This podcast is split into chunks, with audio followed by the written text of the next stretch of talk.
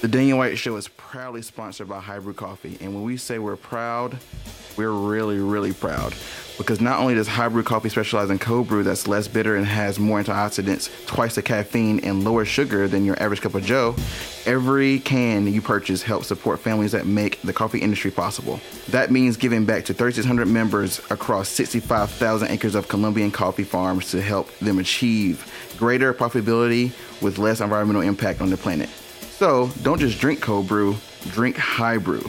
Go to www.highbrewcoffee.com, use promo code DWBrew20 for 20% off your order of a 12 pack and get cold brew that doesn't taste better but does better. Shipped directly to your door.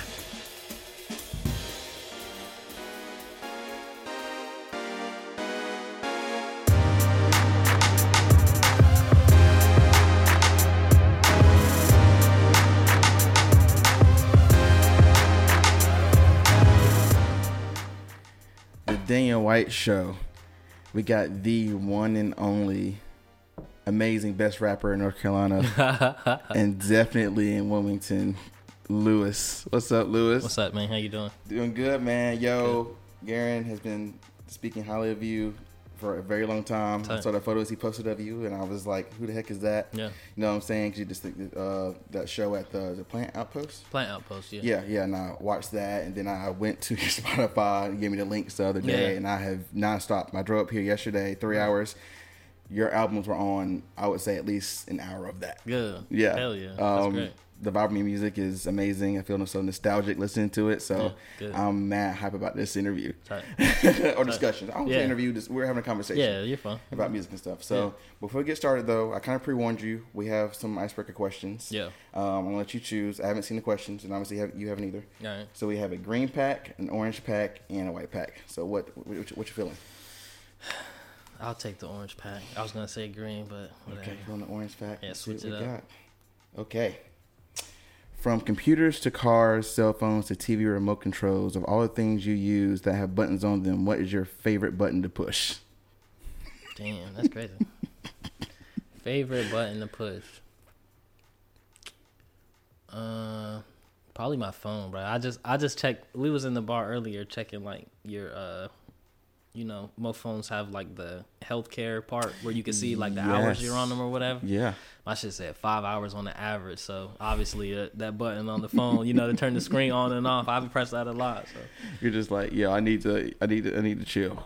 yeah, I I stay on my phone, man. You? Like it's probably not the healthiest thing, but Yeah, you know, I mean, you know, it's like, I, know, I think people kind of give themselves a bad rep of like, I need to have my phone, blah blah blah. I need to chill out, and it's just like, well, do you? It depends on what you do. Yeah. I I definitely think like I think it's important to sort of like to know you ultimately know like when you've done too much. You know what Yeah. I'm saying? Like Yeah, uh but no, I spend a lot of time on my phone. Just cuz I'm a very visual person. Yeah. And your phone is you know, that's what that is your visual like Exactly, yeah. platform right Yeah, there. exactly, Everything yeah. visuals on your phone, so, So that makes Twitter, sense. like I'll refresh Twitter, refresh Instagram. Yo, Twitter is the best social media network ever. It is, man. So it's you great. gotta keep that refreshed. I've been like an OG Twitter user. Like I used to be on there, and I graduated high school in 2013. I think I first got it 2014. Like just on there talking trash, bro. I had to delete my old Twitter account. Like just get rid of this because I know you know don't want that to resurface. Oh yeah, later in life as you yeah, get exactly, more and more. bro. Yeah, and then like my, at some point, my dad started following me. So Oh. like exactly, but that's the thing. Like that's the formative time of like really like you face some type of consequences and i think that's like the time it'll set you up to remember it later. Like so when i go to tweet stuff now i don't really tweet anything personal. Like i tweet my thoughts but i don't tweet. Like one time i did this uh i did like a feature for somebody. Yeah. hey yo you know your boy out here making x amount of dollars. My dad hit me immediately bro. It was like yo why are you tweeting how much you're making? Like and i was like You just Fuck, like, dude. you know what, dude? Yeah, exactly. Whatever, bro. You got it. You know, like so. Then I deleted it, but now even now, like I approach business on a very like we talk about it. I'm never gonna, you know, put it anywhere public. It just made me aware. You know. Yeah. Like, Yeah, and you should be careful what you put on social media. I Yeah, mean, you know what. I'm saying? It's a great source, a great tool that we all use. We're artists. Yeah. You know, it's probably the the best tool we have, but Yeah. like you can't put too much of yourself out there because people are just nosy and then they're Yeah. they make assumptions about you and then like you know, so our parents aren't necessarily always wrong when they say like, yeah. No, you know, they they mostly right. You know what I'm saying? Like we don't want to admit that exactly. Like, yeah. I know, you Mom, get older, it's you you start to understand what they was talking about. and stuff, Yeah, so, yeah, big facts. I'm with you though. I'm I'm off I'm on my phone all the time. I'm an artist. I have both these podcasts on um, social media, and I'm just music and all that. I'm always on my social media. So I Yeah. would say phone too. And I love it as far as I guess buttons. Is that what buttons you like to press? I would say my favorite button to press is the end button on the phone calls because I Yeah, hate talking on the phone Me so too, much. it's the worst, bro. Or I don't like. I don't even like going to like drive-throughs, bro, or like ordering food on the phone. yes. I tell my girl all the time, like she'd be like, "Yo, we trying to, you want to get Chinese food?" She'd be like, "Yeah, all right." So you gonna call? She'd be like, He's nah, like, nah, you nah, need to call." I'm like, "All right, fuck it, we'll eat at home." You know what I'm saying? Like, or find the app where it lets you like choose the menu items without Mm-hmm. talking on the phone. You can just hit you know hit send and it'll just go pick it up. You kind of get like a weird anxiety. At least I do when I'm ordering because I think I'm gonna mess up. Yeah, And you're like, how do I greet this person when I answer the phone? Do I say good afternoon or whatever? Or, How are you? Yeah, I, hate, I just I hate thinking about that stuff so much. yeah, And I end up stowing over my order every time anyway. So, um, but yeah, dude, yeah, we, we- we're the same on that one. There. yeah. I think by nature, it's like phones are just like, uh, especially if you call a business to order something. By nature, it's not very interpersonal. It's like, yo. What's up? I'm trying to get this. I already know what I want. You know what I'm saying? You waiting for me to tell you what I want. Like it's just done. Like the transaction's already done. I might as well just not even call you, bro. Like, you know, like and then after that it's over, bro. Like, Absolutely, it's not my absolutely. it's not my shit, but oh man. whatever. But let's get to why we're here. Uh, Louis is a bunch of things. Um, my gosh, poet, rapper, painter. Um, I'm sure you you DJ. We talked about that a little bit as Yeah. we came up. And uh, do you produce a little bit of your beats? Okay. Yeah, so you produce as well. Yeah, so, I don't. I, I think I have like one. Uh, it's not under my name. I used to uh, do a collaboration called the Valedictorians. It was me and a guy named Cameron Tinklerberg. So yeah. uh, we like co-produce all that music together. I think that's like the only music I have out. That's like, or in a couple of the singles or whatever. Like I Yeah. produce those and stuff. Okay. Okay. Busy person. Yeah, exactly. Yeah, pretty say that. Yeah. And I like I said, I'm blown away with diving into your music, but I just want to let everyone know, please listen to it. I'll put the link to all his music up below, Yeah, and thank you. it's gonna it's gonna send you down just a nostalgia road because I know the whole whole way here I'm just like, man, what year is it? Yeah. you know what I'm saying? You know what I'm saying? That's the idea, man. Yeah, yeah, sure. So yeah, let's get into it, bro. Um, before we get to music, I want some background on you, born and raised, family life, and Mm-hmm. Yeah. then tell us how you got into your journey with music and Okay. art. Yeah. Um. So I was originally born in like Overland Park, Kansas, which is like What? Yeah, it's like my dad was in the military, so Ah, I think they was like on a move, or I, they was living in Kansas for a little while. Like I can't tell you nothing about how it looked, like weather, none of that. Yeah. Like I just know I was born there. The first thing I remember is uh we moved from there to Beaufort, South Carolina, Mm, know what that is? Yep. and I I like I remember being there. Like it's a spot down there that it's called the Chocolate Tree. And I remember going to like the Boys and Girls Club and like just little like Yeah. sporadic memories. Like, uh, then we moved from there to uh, Camp Miramar, San Diego's military base out there. oh my God. Yeah, so I lived out there from like that's like five to 9 Uh-huh.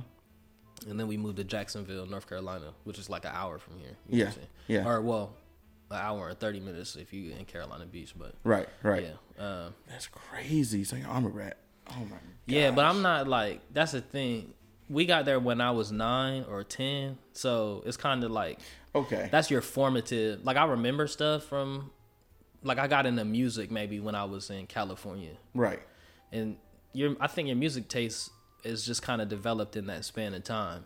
Yeah. like what you're exposed to as a kid. Like I listened to a lot of Michael Jackson, and my mm. parents like my dad was 30 when he had me, so he kind of had found like refound his religious beliefs and stuff. So my parents started listening to gospel music heavy. I had that same upbringing. Exactly. Yeah. Yeah. So I came up on a lot of like gospel R and B, and then Mm-hmm. rap was kind of like held off from me. It was kind of like what my parents got away from.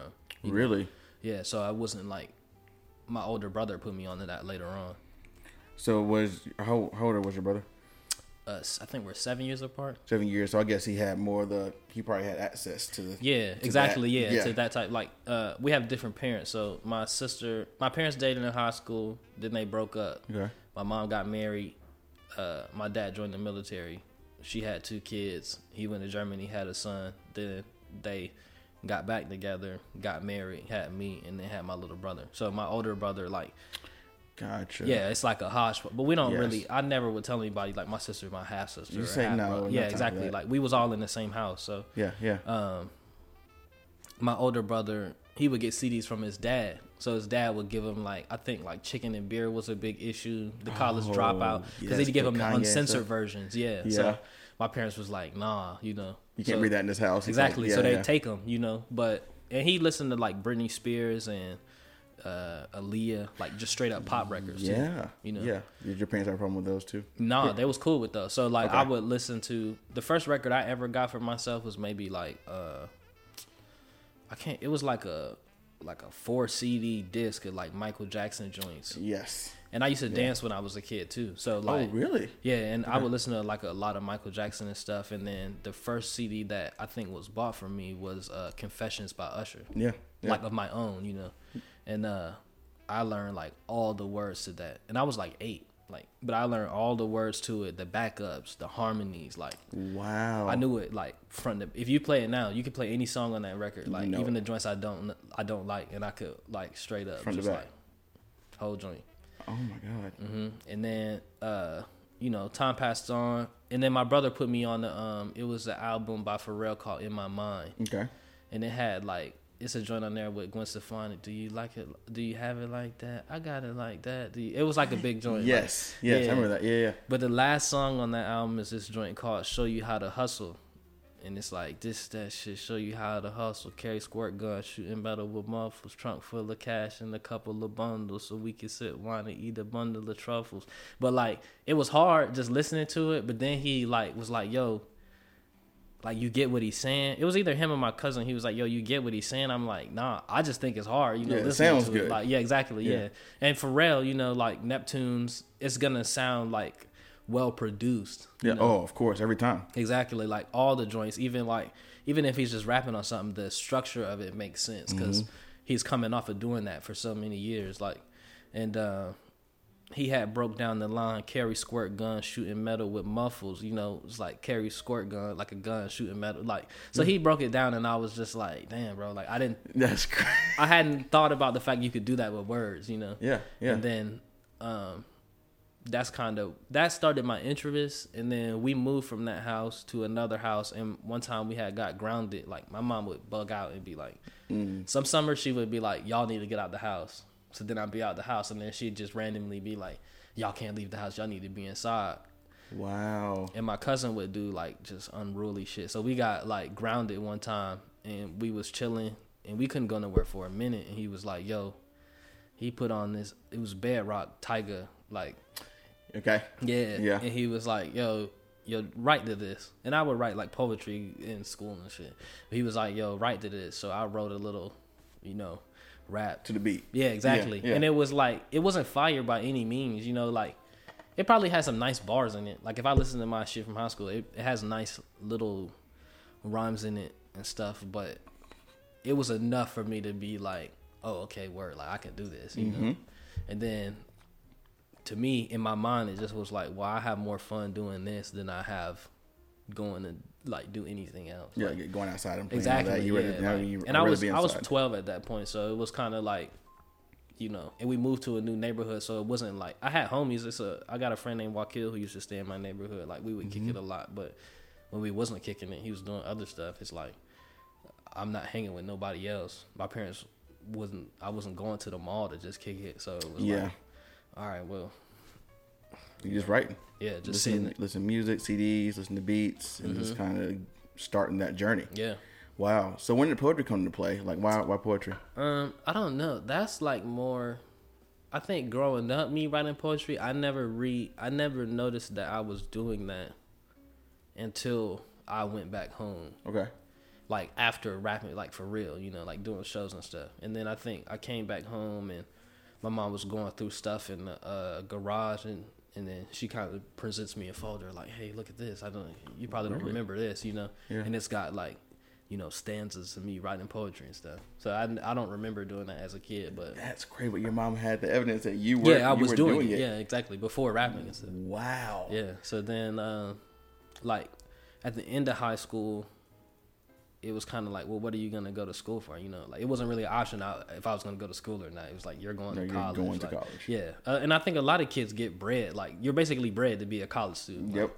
I Yep. heard that from like you know, middle school on. My mom was a tutor. She's a teacher now, but at the time she was tutoring, and I was in a like college readiness program called Avid, and they do it like you know around the country or whatever. But um, I knew I was going to college, and I when I was in high school, I was in like a little engineering program. So I was doing like mechanical engineering, electrical engineering. And I was gonna go to state, and then I don't know, you know, you're in high school, whatever. I was like, ah, fuck it, I don't want to do that. Yeah. Yeah. So my parents was like, my parents was probably mad, but from the standpoint of like, so how you gonna make money? You know what I'm saying? of course, that conversation comes Yeah. up. I mean, what you should think about if you have a kid, like, you know, you want them to do something that is financially viable for of them. course, and it, it, makes sense of why parents are so avid about you going a specific path, Yeah. Exactly. you know. But it's just like, how about what makes me happy? Yeah. You know, the money can come from anything. So Mhm. yeah, yeah, Yeah. just keep on. Yeah, No, yeah, I, I mean, I agree. Like, that's kind of the idea.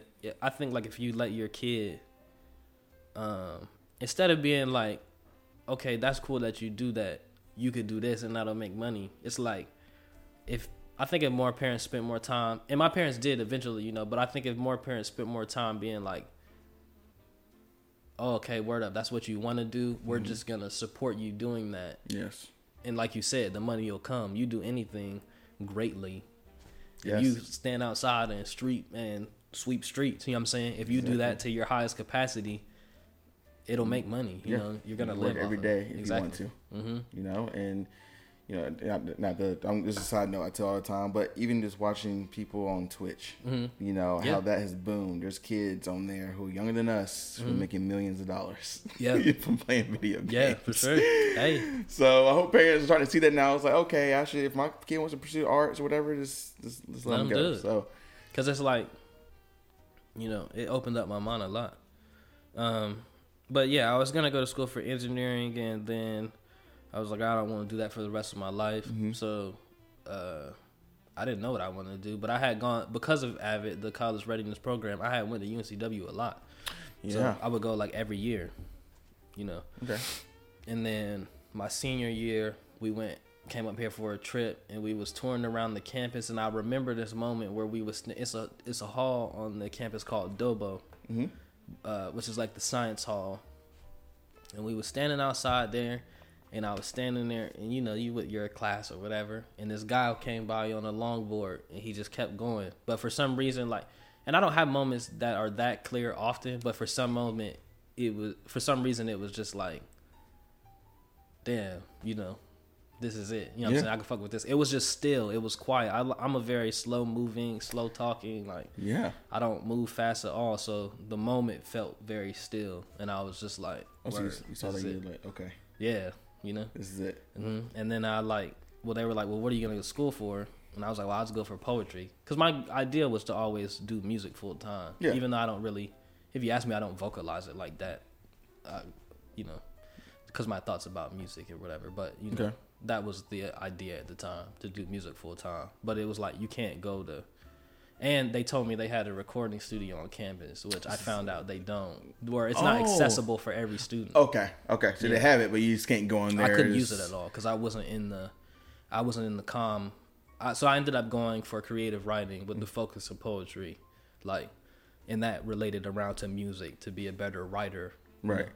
know. Uh, but yeah, if you're not in the com department or the film department, you don't have access to the recording studio. Whack. Yeah, so Dang man. So you heard ended up that? not working out, you know, that that part or whatever. So, but it got me. They sold me, whatever. Fuck. I went to UCW. Wow. So before we come back there, um, before we go back to the college route, um, Yeah.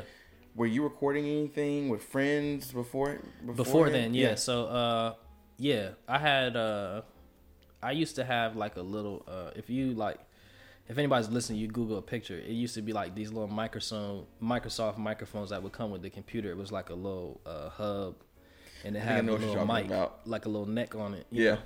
and we used to i had this little ikea lamp with a crane neck you could move so we would tape it to the you know tape it to that and then record it and then um like I can't even remember what software. I think I was using Audacity, which is like Free.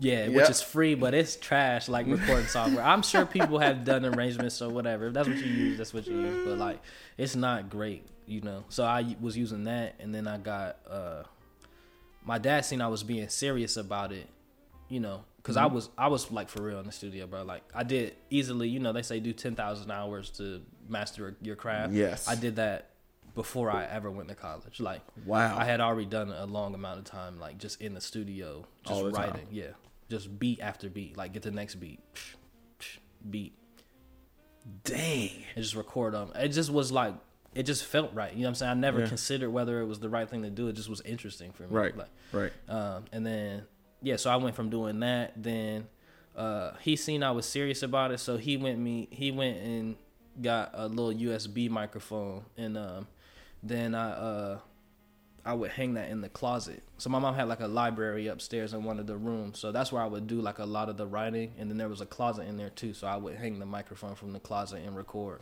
And then I got Adobe Audition, you know, I would record it Yes. that.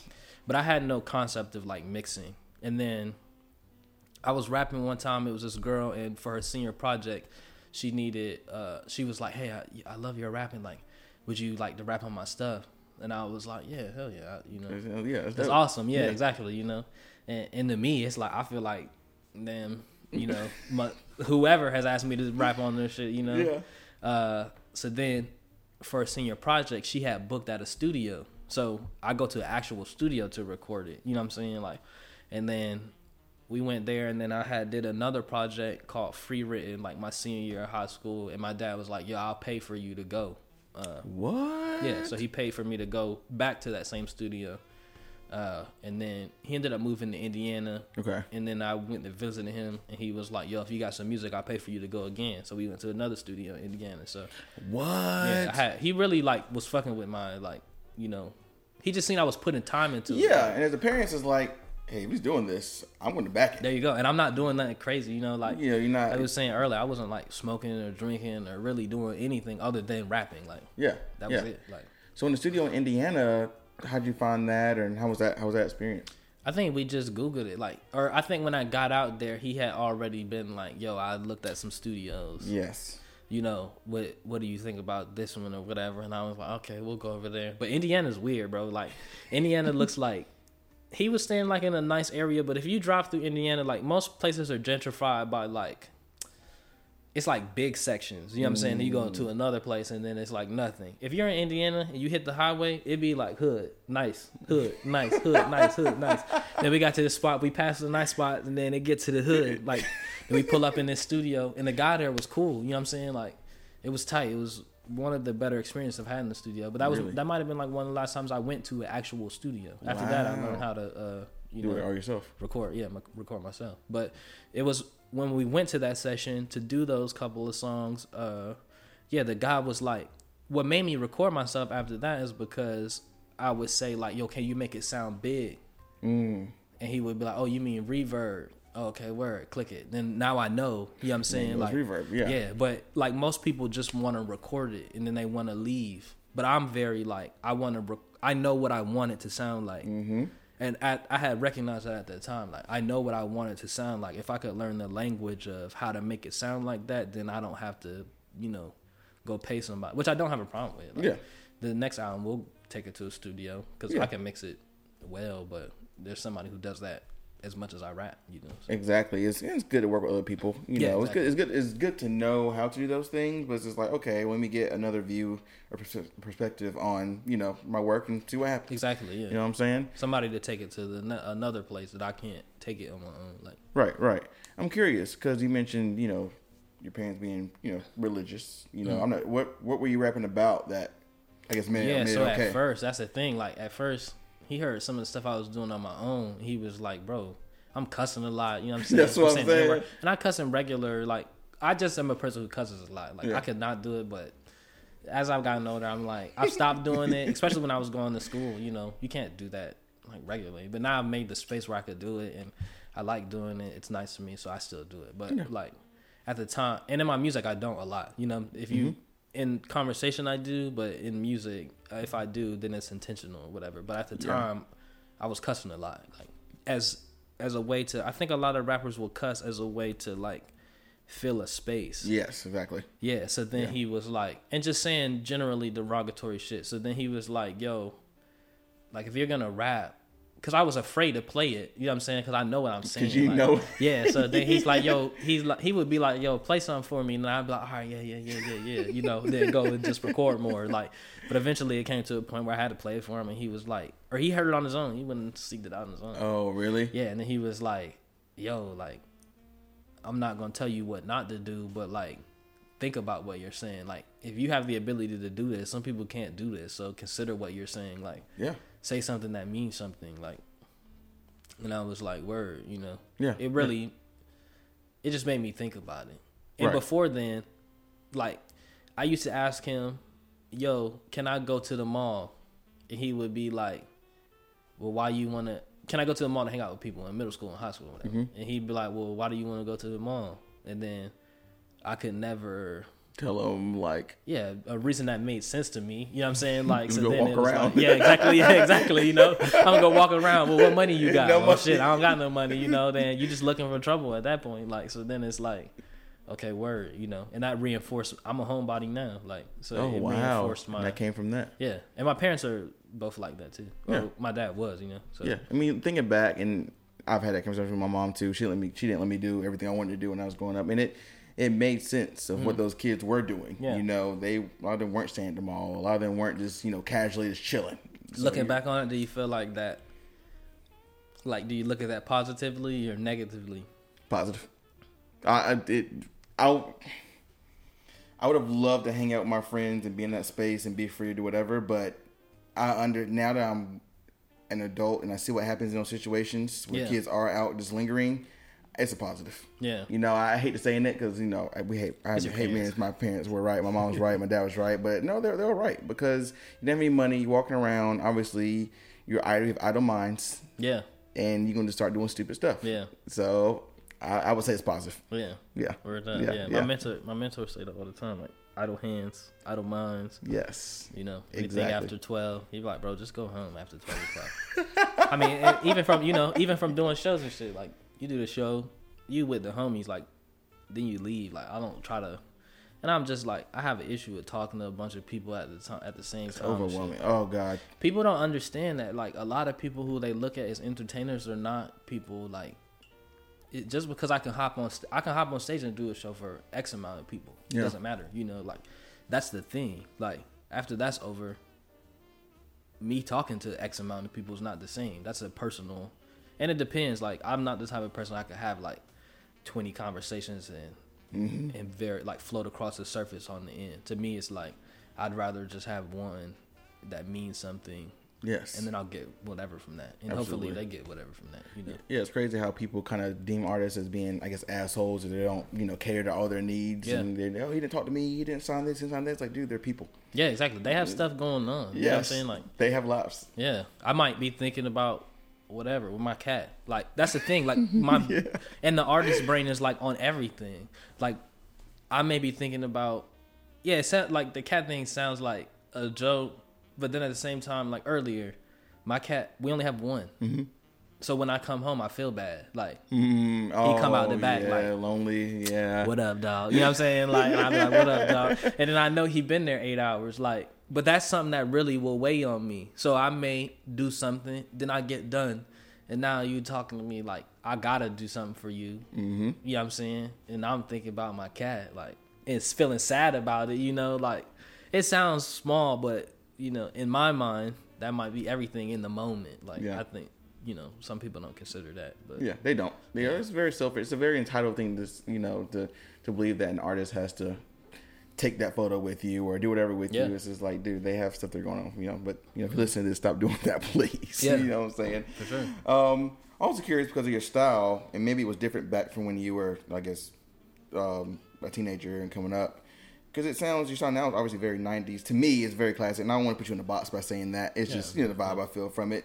Were you listening to the Nas's, the Wu Tangs, the anything like that? Whenever, were you? That's what's funny. Like, no, no, because I didn't like I didn't grow up on hip hop. Yeah. So my understanding of hip hop is literally from "In My Mind" by Pharrell, or not anymore, but you know, at the time, at the time that I made Saturday Night Cartoons, Mm-hmm. it's like.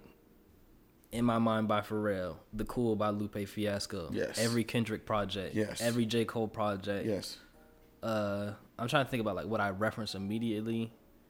The OutKast songs that I had heard, Okay, yeah, yeah. Snoop. Like if I go to the studio, that's my. When I think about delivery, I have two ways I'll deliver something with a lot of attack, the way that I naturally rap, and like, um, I think like yeah, I need to be like I need to put my Snoop on. You know what I'm saying? And then I like I'll find a way to kind of. You know what I'm saying? Snoop has the ni- the nicest finesse on the microphone. Oh my gosh. like. Every song, every feature. hmm And it's not just like he does the rapping thing, but then he also has this thing that he does on the side where it's like, and then I went to the stove. You know what I'm saying? Like, Yeah. but it sounds silly, but doing that paired with the rap makes the rap like dissolve on the ear almost. You know what I'm saying? Yes. So it's kind of like I think about that. So uh, that's pretty much like what I had listened to at the time. Yeah, yeah, yeah. And then since so I did Saturday Night Cartoons, I'm working on a second album, and I was telling you we were doing a podcast where we would listen to old hip hop albums and new joints. So Yes. that's where I got exposed to like, you know, Black on Both Sides by Mos Def, Mm-hmm. Reflection Eternal, Mos Def, and Talib Kweli. Ooh. Yeah, exactly. You know, um, what else? Aquemini, Mm-hmm. uh, Southern Playalistic Cadillac Music. Mm, of course, yes. Not and that I had mentioned earlier, like you know, once you we were talking about smoking or whatever, like Yeah.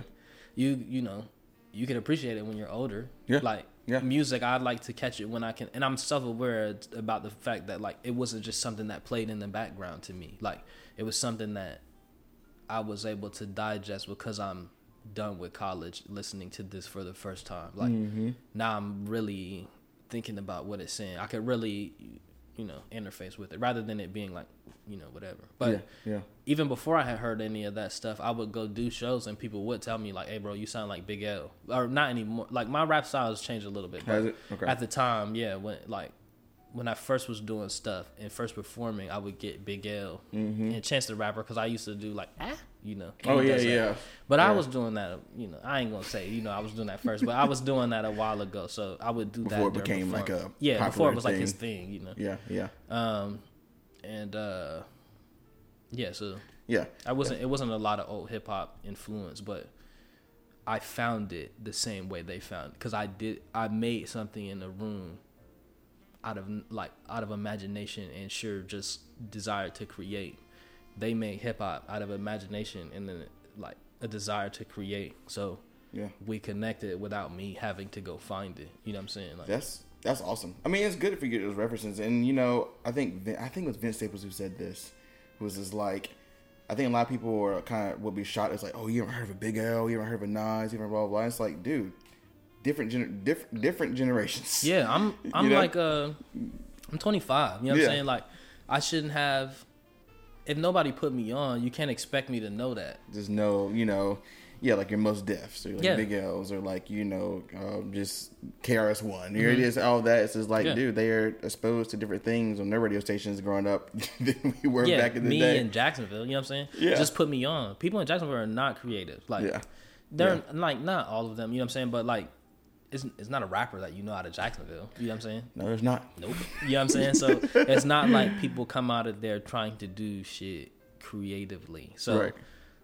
you, there'd be no way for me to find that, like unless somebody put me on. But you know, then I got to college and I'm performing with. So when I got to college, I was performing with like a live seven piece jazz band, and me was the front man. It was a it was a bunch of us. It might have been seven piece. It was something like that. That sounds phenomenal. it was cool. but I had gone from not performing at all to that. You know. wow. So I'm in a bar with a microphone, like. it's like, oh, Yeah, exactly. Literally like that. Like looking at the ground, rapping the shit. And then, you know, a year passes, you do 100 shows. Another year passes, you do 100 shows. You do more than that. You know what I'm saying? Like, but yeah. I mean, you doing it every weekend Yeah, they're gone. or every night you can. Freshman year, go. You know, sophomore year, gone. Like, 'cause you do. It's Friday, Saturday, sometimes Sunday. Friday, Saturday, sometimes Sunday. Monday through Friday, school. You know what I'm saying? Like, my shit was, Going, yeah.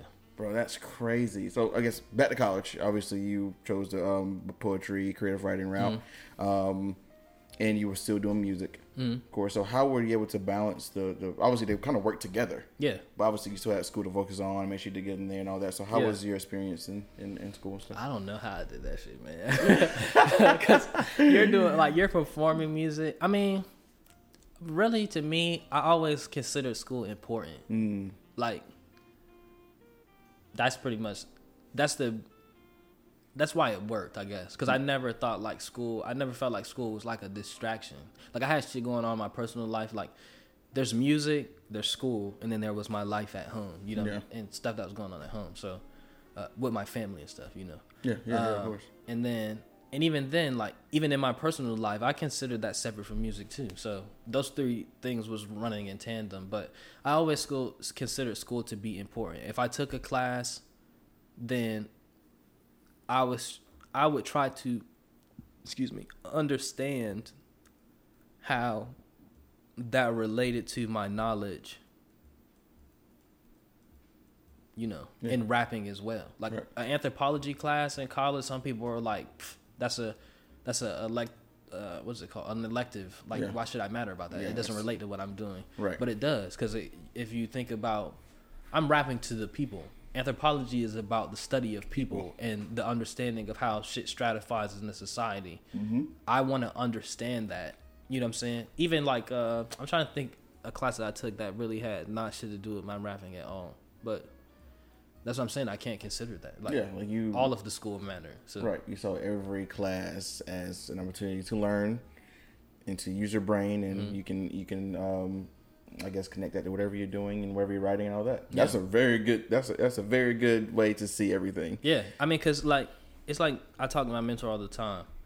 His mentor is a five percenter, which I mean, I guess I'll let you look into that. It's, it would take a lot of explaining, but Yeah. basically they have tenets of like learning, which is knowledge, wisdom, and understanding. If I know something, I read it, now I know it. I could regurgitate it back to you. Mhm. If I'm wise about it, let's use rapping as an example. I know how to rap Right. wisdom is to is the action of applying your learning. I know what to do and what not to do as a rapper. Understanding is my ability to teach that to you and to understand in my understanding of the concepts, you know, like I can understand how this relates to life as a whole. I had did so many hours of rapping that by the time that when I got to college, it was kind of like once you know knowledge, wisdom, and understanding in one area, you know it in everything. That's why I was able to pick up painting and learn how to do that. I understood what process is. I knew how to exercise or not exercise something. I knew, you know, how to relate this to the other arts or to my life in general and you know. Yeah. Yeah. So I guess in short, like to balance that with music, music is kind of like I don't know. I was just doing that. It was like school, and then I could separate in my mind. Okay, I'm going to the studio, and then I would go to the studio and be there for six, eight hours, 10, 12. Get up the next this- morning, yeah, go to go to class. class. Mhm. Oh my goodness, that's so crazy. But it was fun. Like, yeah, it didn't feel like it didn't feel like work. no, I just learned. I learned for four years. You know what I'm saying? Like, God. in a way that most people I knew that I had the ability to do that in a way that most people didn't. If I was like and I had homies in Jacksonville who was just working. You know what I'm mm. saying? Like when you're working, it's not like going to school because school is like predicated on you learning. Working is predicated obviously on you working. So Right. Right. they want to keep your mind occupied because you have to do a task, Yeah. Yeah. you know. So, That's a perfect way to look at it. yeah. Absolutely. So where we and I'm gonna go back to kind of bounce between you being producer and rapping. Yeah. Obviously, you probably rap more than you produce. I'm guessing. I probably do them both. Do uh, both? Yeah, equally. Now I've been rapping more because I'm trying to wrap this album up. But yeah, Yeah, I do yeah. them both equally. So how's your? And I'm sure I know you were doing it back when you were you know in college and all that because you said you had a little um, audacity. You, can you make beats on that? nah, so when I was in, uh, am I talking too much? No. Oh, okay, no. no. I'm not good. trying- you No, know, I want like- you. I'm, I'm. I want this. Yeah, okay, yeah, yeah. yeah. Um, nah, when I was in high school, I told you my brother had got kicked out. When Yeah. he comes back from the Air Force, like on a break one time, it was like, "Yo, bro, you heard of uh, FL Studio?" Fruit. I was gonna ask you yeah, about Fruity yeah, Loops. exactly. So yeah. I was like, um, nah, bro, like put me on. So I had this little computer. It was like not that big, but he put it on my shit. So I made a couple beats on there, but they was trash. You know what I'm saying? Yeah. Like so, and I'm like, I'm rapping my level even now. You know, like visuals, anything. My like bar of like this is either it or not was high. So. When I was making those beats on there, I was like, "This not it. I can't rap on this. I can't get off on this." So Yeah. I just stopped doing it. And then um, when I got into college, the keyboard player in the uh, band I was in, Temple Five, he was like, "Yo, I got Ableton." I'm like, well, "What was that?" He's like, "Well, you make beats on it." Yes. Yeah. Yes. So then I was like, "Oh shit, word up!" Like I'll come over your crib, we'll kick it. You show me how to do it. You know, we'll make some beats or whatever. So, uh, I remember I was at uh, PacSun in the mall and I heard this joint. And it, I can't even remember the song, but it hit this part where it's like, oh, oh, oh, and I was like, oh shit, that's hard. And at the same time, I had seen this video of um, J. Cole making the beat for uh, uh, Power Trip with Miguel. Oh yes. But in the video, like to me, I have to see somebody do it, and if I see somebody do it, I could do it. Like Yeah. you know what I'm saying? I have no doubt in my mind. If if I could watch a person do it, I could do it because you're a human, I'm a human. It's is you know That's I- how it is. So exactly.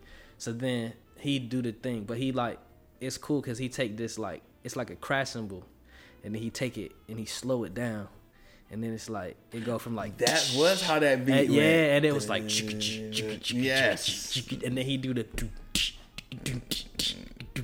you know what I'm saying? Like he do the whole beat around it. So then um and this guy named uh, Jon Bellion and he like uh it's a video of him making the beat and he it's the most inspirational shit, bro. Cause it's like he get up at two in the morning, he on the elevator, and he like, yo, I had this beat in my head, and he is like, the drums for it, he's like, do,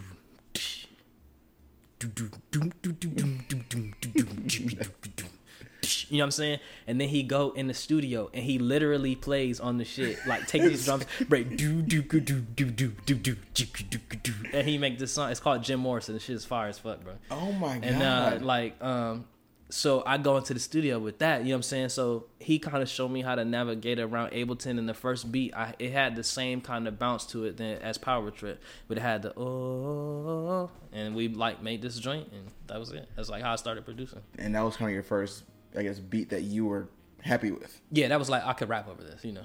And then I got able, I got uh, FL Studio again because I couldn't get Ableton on my computer at the time. So Okay. I got FL Studio again. I made a couple beats. I put out this mixtape uh, called. Damn, I can't even remember what it's called. I don't remember. I put out this mixtape and uh, I made a couple beats on there, and some of those I had recorded when I was up there with my dad or whatever. But I just had them like Word. chilling, like, um, and then. Uh, yeah, I made those, and then that was kind of like, It was oh, the, shit, you can the make start beats, of you it. know? Okay, yeah. And I didn't want to pay for beats. That's really that was the main motivation. Like yes, paying yes. for beats is expensive, very, very, very expensive. and especially at that time. Now you could go to YouTube and it say, you know, Mick Jenkins type beat. It say Saba type beat, Joey And- Badass type beat, any type of beat. You know, at that time that hadn't even existed yet. Nope.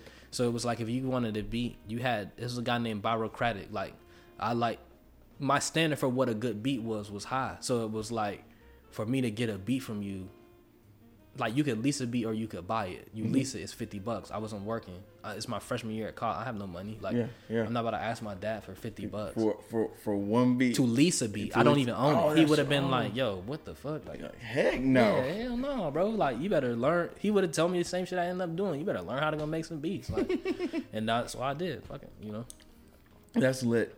You know, and I, that's that's why I'm happy you're a producer too because I'm not, no, nothing wrong if you don't want to produce. Those our rappers don't want to produce, but Mm-hmm. that and fifty bucks is low. I mean, you got rappers, producers selling beats out here for thousands of dollars. hundred. That's what I'd sell a beat for. You know what I'm saying? Yeah. I'd sell a beat for a lot of money. Yeah, Because I yeah. know, like, you know, a good, uh, A it's good gonna beat, go somewhere. exactly, Yeah. exactly. And I ain't hating the hating the, hating the player. Yeah, Mm-hmm. if you selling beats for that much, you probably deserve it. You know what I'm saying? But if you can take the time to learn how to do it, it can save you some money in the long run. Yeah. obviously, you still work with producers. I Yeah. mean, I'm sure you. I mean, not everyone was raps over their own stuff all the time.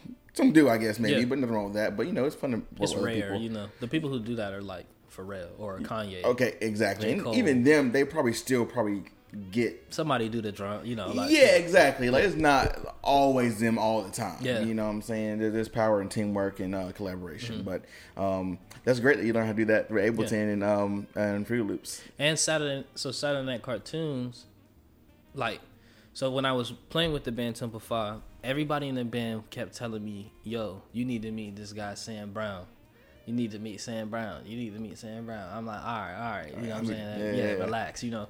So then we go to the show. I'm thinking Sam Brown, just the name make you it makes me think of like a black exploitation character, you know, motherfucker. I'm Sam Brown. You know what I'm saying? Everything he say rhyme and sentences and shit. He come in with a fur coat and shit, big ass black dude. That's what I saw in my head. Then we do a show and it's this skinny white dude over in the corner with a laptop bag on.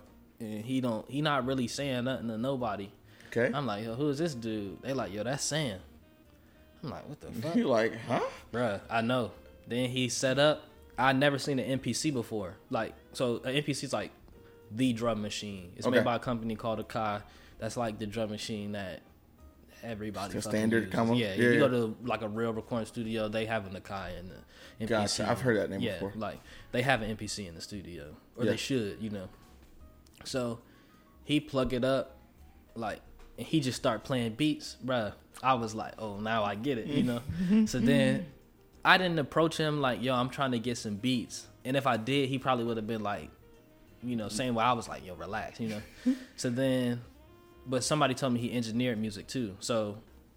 For that same project I had made those beats for, I had was like, "Yo, can I come kick it and could you record some shit for me?" He was like, "Yeah, man, fucking, I, I fucks with you." So, um, I would go over his crib. He used to live, so I lived downtown. He used to live on Second Street, like, this is kind of close to the water or whatever. But it it sucked to get over there. But I found you know some way to get over there, and then Yeah. uh, I recorded those joints, and he was like, "Damn, bro, like you kind of you kind of nice," but he didn't like. It wasn't like you're a good rapper. Yeah, he just was like, like, "Nah, yo, you- you got something. I see know? what's I see I, I see it. Yeah. Yeah, yeah, yeah. So then I think he gave me some beats. I had some beats on a hard drive or something like that or whatever. But he produced all the Saturday Night cartoons and the second album. Yeah. Wow. So like just through that, you know, well I kept, I would go down there and just politic with him. That's a whole story too, you know. That's insane. Mm-hmm. So I'm curious, over the early releases, now we're coming on to your releases now. What about the 17 release of You Changed Up?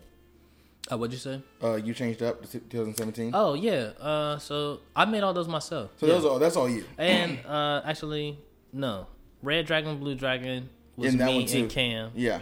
So I co-produced all of the beats, and then some of the beats I made myself. If you read the track titles off, I could tell you. But uh, there's a song on there called Red Dragon, Blue Dragon. That's the first one. Yep. yeah, Yeah. I produced that Then Blow Whistle. with Cam, and- and then it's a guy named Sean Mute who plays saxophone. He go by Wildfire. He produces music too.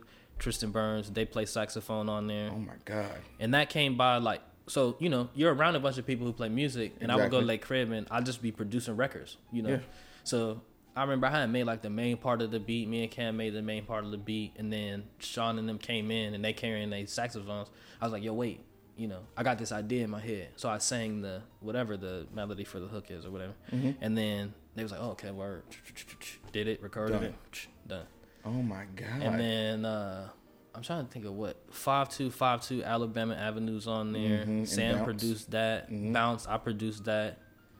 It's a joint called Blow the Whistle. yep. My homie Rainey produced that. Or we like co-produced that. And we had a little argument over that beat too. Yeah. Like, and, all, and all in with Blow the Whistle.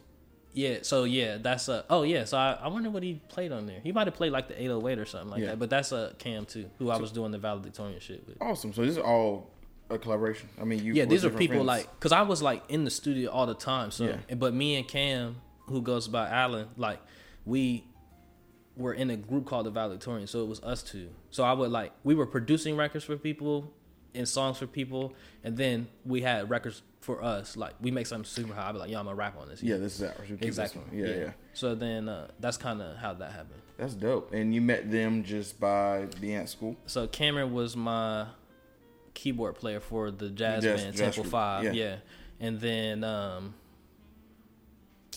Rainy I met probably through Cameron. He was making beats. Sean so Cameron used to play for a band called uh well still does called Coastal Collective, which Mm-hmm. was like another live band with a rapper named Jared, uh Jay Sales. And um Sean was in that band, and then somehow Tristan was in the mix. Like it's just all people, you know, you end up Yeah. meeting, whatever. All homies. Yeah, yeah. Yeah. And then I ended up doing like I made like Beats and Coffee, which is like a group in town. it's like a bunch of record producers and stuff. That's dope. Yeah. Wilmington. Yeah. Yeah, yeah. And uh, so Rainy is in there, Sean's in there Mm-hmm. under the name Wildfire. Uh, and a guy named Rizzy Beats, and and then it's like uh, Cameron too, and then it's like unofficial members in different Yeah. states and shit that we've just acquired, you know, from doing compilations. That's amazing. Yeah. And this, oh, a lot of these people were in the jazz, jazz. Yeah, a lot of these community, people are like these people are all going to the jazz shows at that time. Yeah, yeah. So tell us about the jazz shows. Obviously, you mentioned the first one where you kind of like, you know, your first few. I guess maybe you were kind of like wrapping out the ground, Yeah. kind of nervous. I guess. Yeah. Yeah. So how did that transition into? I guess you going regularly performing. yeah. Yeah, yeah. Because I mean, I went from doing that, and then it's like, yo, we got this book, that whatever. So then you're going. Now you're playing everywhere. So it's not. You can't be this guy, you know, all the time. Eventually, Yeah. somebody's gonna. I would go to practice, and they'd be like, "Look, bro, you You need to. Yeah. Some energy. Yeah, just like exactly. Yeah. And you want to do it, like you know, I've I grew up watching Michael Jackson. I know he does the triangle on the stage. I know Mm-hmm. he hits this corner, this corner, and then goes to this corner and goes back and moves like. So I was aware of that, you know, Yeah, yeah, uh, and it never feels good when you just fucking yeah, yeah. It feel that feels awkward. restricted. Yeah, Yeah. You're in a box. You're just panicking the whole yeah, time. yeah. And then, um, like, yeah, so doing that, and then we would go do it's a festival in Raleigh called Shakori Hills. We did Oh, of that. course, Yeah, yes. we went and performed there. So we was playing a lot. That's dope. What year was that? That's 2018 to, or sorry, 2013 to 2016 or 18. Yeah, around, yeah. yeah. around the time. Remember Shakur? How was that? When you, do you remember? That was cool. Yeah. Yeah. Cause you go out there and use camping and stuff. I was like, I did some acid. I was wondering because Yeah. friends I Yeah. know went to those were like, "Yo, Yeah. we went there and got smashed." Yeah, we were in tent. Or the first time we went, it was in we went in a camper, so that was kind of you know cozy. It was cool. Like you were set pretty nice. you go to the cancer, yeah, the the the camper or whatever, and you're kicking it, and that was tight. And I think I did. I'm trying to think if I did some acid then too. I don't. I don't fucking know. and then we went. We went another year. We ended up going the next year too, and was in the tent. Like we was in tents then. And I I think I did some acid then. Yeah. That's dope. So some some some you had some fun. You Yeah, I've done a lot of like. I mean, hallucinogen. To me, I can't make music if I'm tripping, so Yeah. it's, it's different. But performing, Yeah, I would never trip and perform. At Okay, the okay. Yeah, no, hell no. That shit sounds like a nightmare to me. does sound like a Yeah, no. I would like get on stage and panic. be like, "Oh, can't do Yeah, this." exactly. Since I see other people, they start screaming, people face start doing weird. I'm like, ah, nah, I'm But nah, after performance, you're like, Yeah. "Okay, we're good now. We performed. Let's Yeah. go have some fun." But then it's like, you know, when I think performing gets better when it becomes when it becomes background, like you could do it no matter what. I could go take seven shots of liquor straight up and perform. You know what I'm saying? yeah, Like obliterated, like really not even there or conscious about that I'm doing and I could still do it. Like wow. just from doing it, it's like muscle memory. You know what I'm Yeah. saying? Like you never it's like riding a bike, you never forget how to do it. So Right. like you know that's kind of how it changes you learn how to background it but then if you're a real performer and it really matters to you i think eventually that backgrounding or like being able to show up and just do it whatever will take the fun out of it so then you have to sort of like refocus and make it important again Yeah.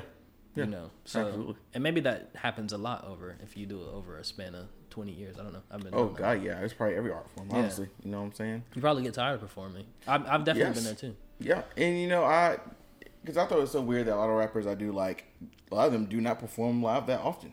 And like, so when we were doing it, we would do because of how Wilmington's set up. You would go and do four hours of music. That is unheard of as a Mm-hmm. Rapper. Somebody shows up for thirty minutes, forty five minutes, an hour.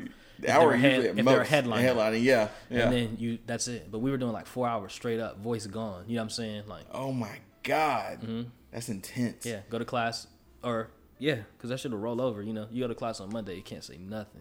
Oh my god, you just you've been up all late, all night, all weekend, all Smoking that, and just and smoking, doing and unruly just performing, and Yeah. just It was fun. Woo, we sort of like that blurred together. You know what I'm saying? Exactly. That's why I'm saying like that four the four years of college, and not even really from me just doing crazy stuff. It's already fast paced as it is. So if you're drinking and doing like party stuff or whatever, you know. And I'm not advocating to say that that's like how you have to go about doing music. Like No. that just was the nature of Sometimes like what I was doing. Yeah, Yeah. it was fun for me. You know, like so, Right. Right. Right. Right. You know, and then I you slow down and Yeah. Yeah. find something to do that's more like focused and more. It's kind of like what my dad was saying: be more intentional. Yes. you you really just relearn the same shit over and over again. So That's like really with performing, it was like that. Okay, be intentional with the way you perform. You don't gotta do it like that. Like, Yeah, yeah. I used to get on stage, take my shirt off, you Go know what I'm saying? crazy? sweating, yeah, screaming, voice gone, like, It's like, ooh, yeah. You do that for a while, and then it's like, oh, okay, that's okay. Yeah. All right, we're good. yeah, I'm good on that. You know, it, once it starts feeling bad to take your shirt off, then it's like, okay, I'll take that. I won't do that anymore. Yeah. Like once it starts feeling bad to do this certain movement or to strain your voice in that way, it's like, okay, I'll cut that out. I won't do that no more. Yeah, yeah. And now I have the same like Snoop approach to performing now. Like if I come in, I don't perform a lot. I stopped performing for a long time to the point where it's like people don't even really know that I was doing that. I took such a long break from doing it. So Really? now my I feel like my career is recycling. Like my shit died and I had to revive it. Like True artist. yeah, exactly. That lyric, that really is it. You know, it's and thinking of the transition of you, you know, of how you perform. I just think of like me watching like a Earl Sweatshirt. You know Yeah. how he was crazy Big as fuck. inspiration. Oh, you know, Odd Future was a thing and all that, and now he's just so just like boom mellowed out. You know what Yeah. I'm saying? Um, so that makes a lot of sense because I've always wondered like, man, he used to be so hype on stage. And oh, what happened? And it's just Yeah. like, nah, you just go over that. Yeah, you find some type of stillness. Yeah. So you like, and really, I watched a video with him, and he was talking. It's like him and his mom sitting down. Yes, I saw that the um, conversation. beautiful. Oh my gosh. In the interview before, it was interesting what he was saying. Like, you know, as rappers, we're trying to take this uniquely black experience, and then we're trying to find some way to articulate it so these people who are not black understand because they digest it the most. Mm-hmm. So now it's like not what it like you're trying to make it something that is not like why can't it just be what it is you know Mm-hmm. i think that comes full circle like as per, as a performer why can't it just be what it is i started trying to find ways for me to just be more of myself and to lean into that as a performer rather than like trying to Yeah, yeah.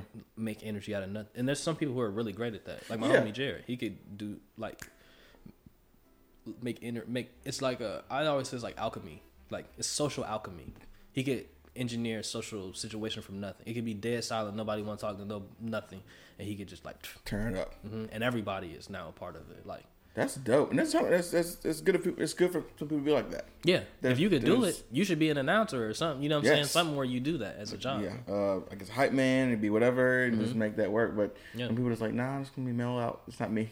if i could i you basically will get what i come in on you know what i'm saying like Yeah, because I don't want to have to like.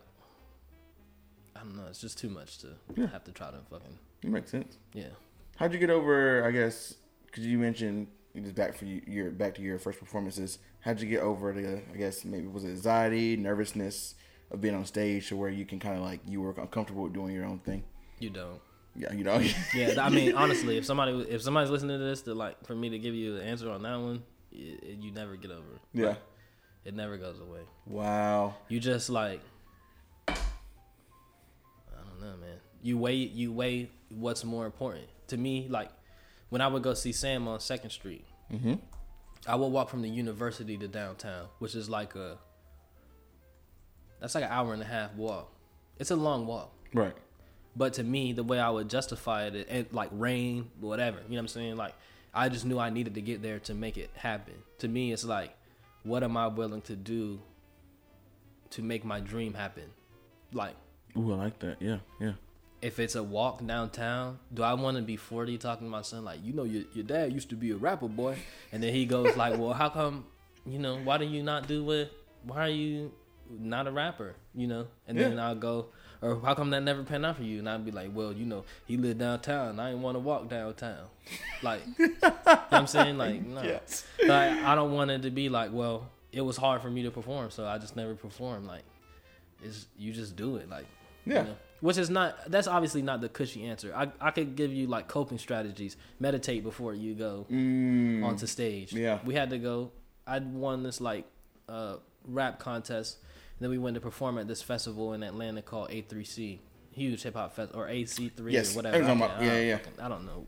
It's one of those two. Yeah. But we went to perform down there. The whole time I felt anxious. You know what Yeah. I'm saying? But every time we would get in the car to go, I, my parents are from Atlanta, so oh, really? I'm comfortable around there. But anytime we would get in the car, it would just be, from the time that I would wake up, bro, at the Airbnb, like anxiety, panic attack all day. Just so I just get up, put in some binaural music Mhm. and just chill in the back seat of the car, just listening to this shit the whole time. Yep. Just And I it never subsided until I got back, like from Atlanta back to Wilmington. even after performing, you were just like, I just I'm felt, still anxious. Yeah, until I made it home and laid in bed after all of that. Wow. Yeah. Were you, I guess, nervous for the feedback or just of the Nah. of, of you? Is overall just Just the feeling. Feeling. Yeah, just feeling. I just feel stuff. You know what I'm saying? So Yeah, like yeah. to me, it's like I don't know. I should be mad anxious. I'd be mad anxious to do anything. Even Wow. this, you know, what I'm saying? I told you, like, I don't like crossing bridges. Like, yeah, yeah. So to me, the whole time it's like, oh, shit. But then, you know, I get here, I can have a conversation. I could do whatever. You could do whatever. That's the best thing. Yeah. You could literally accomplish anything. You may feel anxious about doing it, but when you do it, then you did it. Yeah, Anxiety gone. that's you know? it. It's crazy. Usually, it's, it's even people who, and I suffer from a little anxiety as well. Is when you finally do it, you realize how simple you know some things really are. Yeah. And it's like, why was I anxious about that? Yeah. But it's always that build up, man. Mm-hmm. Building up of presenting in class or building up of performing in front of someone or meeting someone, even for a simple conversation. You know, it's just like, oh my God, what am I going to say? I don't know how this is going to go. And then you do the things, oh, okay. Yeah. You Yeah. know? It's, it's fine. You know? It either is or it isn't, you know? yeah, yeah. Even if it's like, even with dating, you know? Like when you when you go up, you're trying to talk to somebody, you like, damn, I don't know if she gonna like me or not. I don't know if they're gonna like me or not. You know what I'm saying? But Yeah. the worst that's gonna happen is you gonna be like, damn, yo, I I, I think you kind of cute. She gonna be like, nah, I'm not really feeling you. I'm good. And you're like, oh, okay, word. You know what I'm saying? That's, That's pretty much it. it. That's that's it. Whatever. Like, and eventually you roll up on some girl and you'd be like, damn, yo, I think you kind of fly. And then she'd be like, you know what? I fuck with you too. Bam. That's how shit it works. That's that it. I don't if you if you if you lay life down simply, that really is what it is. It's not that simple though. You know what I'm Yeah, saying? it's not. Yeah, it's not as simple. Easier but said like, than done. Yeah, easier said than done. But usually it's like a yes or no thing most of the time. You know what I'm saying? Or cool or yeah, nay. So it, it that that that makes sense. Yeah. Yeah, that's wild. It's, I'm just I'm thinking about the, the situations I've been in where I'm just like, why did I overthink that? Yeah. You know what I'm saying? That's everything with me, bro. Yeah. I'm like that about everything. Yeah. So the road with you, I guess, going after college, obviously, um, because um, Saturday Night Cartoons came out this year.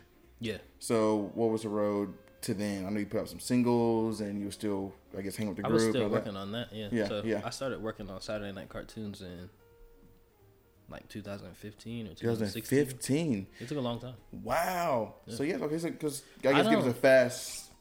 Yeah, I Yeah. mean the and that's kind of the illusion that you like. I don't know if I should say that, but that's kind of the illusion that you should that you want to keep, or that I have to. Like I was saying, I like to be me, and that's where I feel most not anxious and better about myself. So, mm-hmm. but I am still aware that shit is set up in a certain way. So, in order for me to be me, I have to set it up so that I still look like everything else. Mm. I don't know, like you could not get what I'm saying, but you could also get what I'm saying with that. It's, Like- I'm right there in the middle. I'm just like, okay. But okay, just so huh. like basically,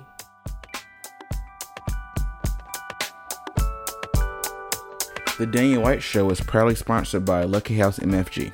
Lucky House is an eco friendly screen printing and design studio with over 10 years of experience in the industry. They offer high quality custom printing services, including apparel printing, graphic design, promo goods, and embroidery. Visit www.luckyhousemfg.com to get a quote and to learn more.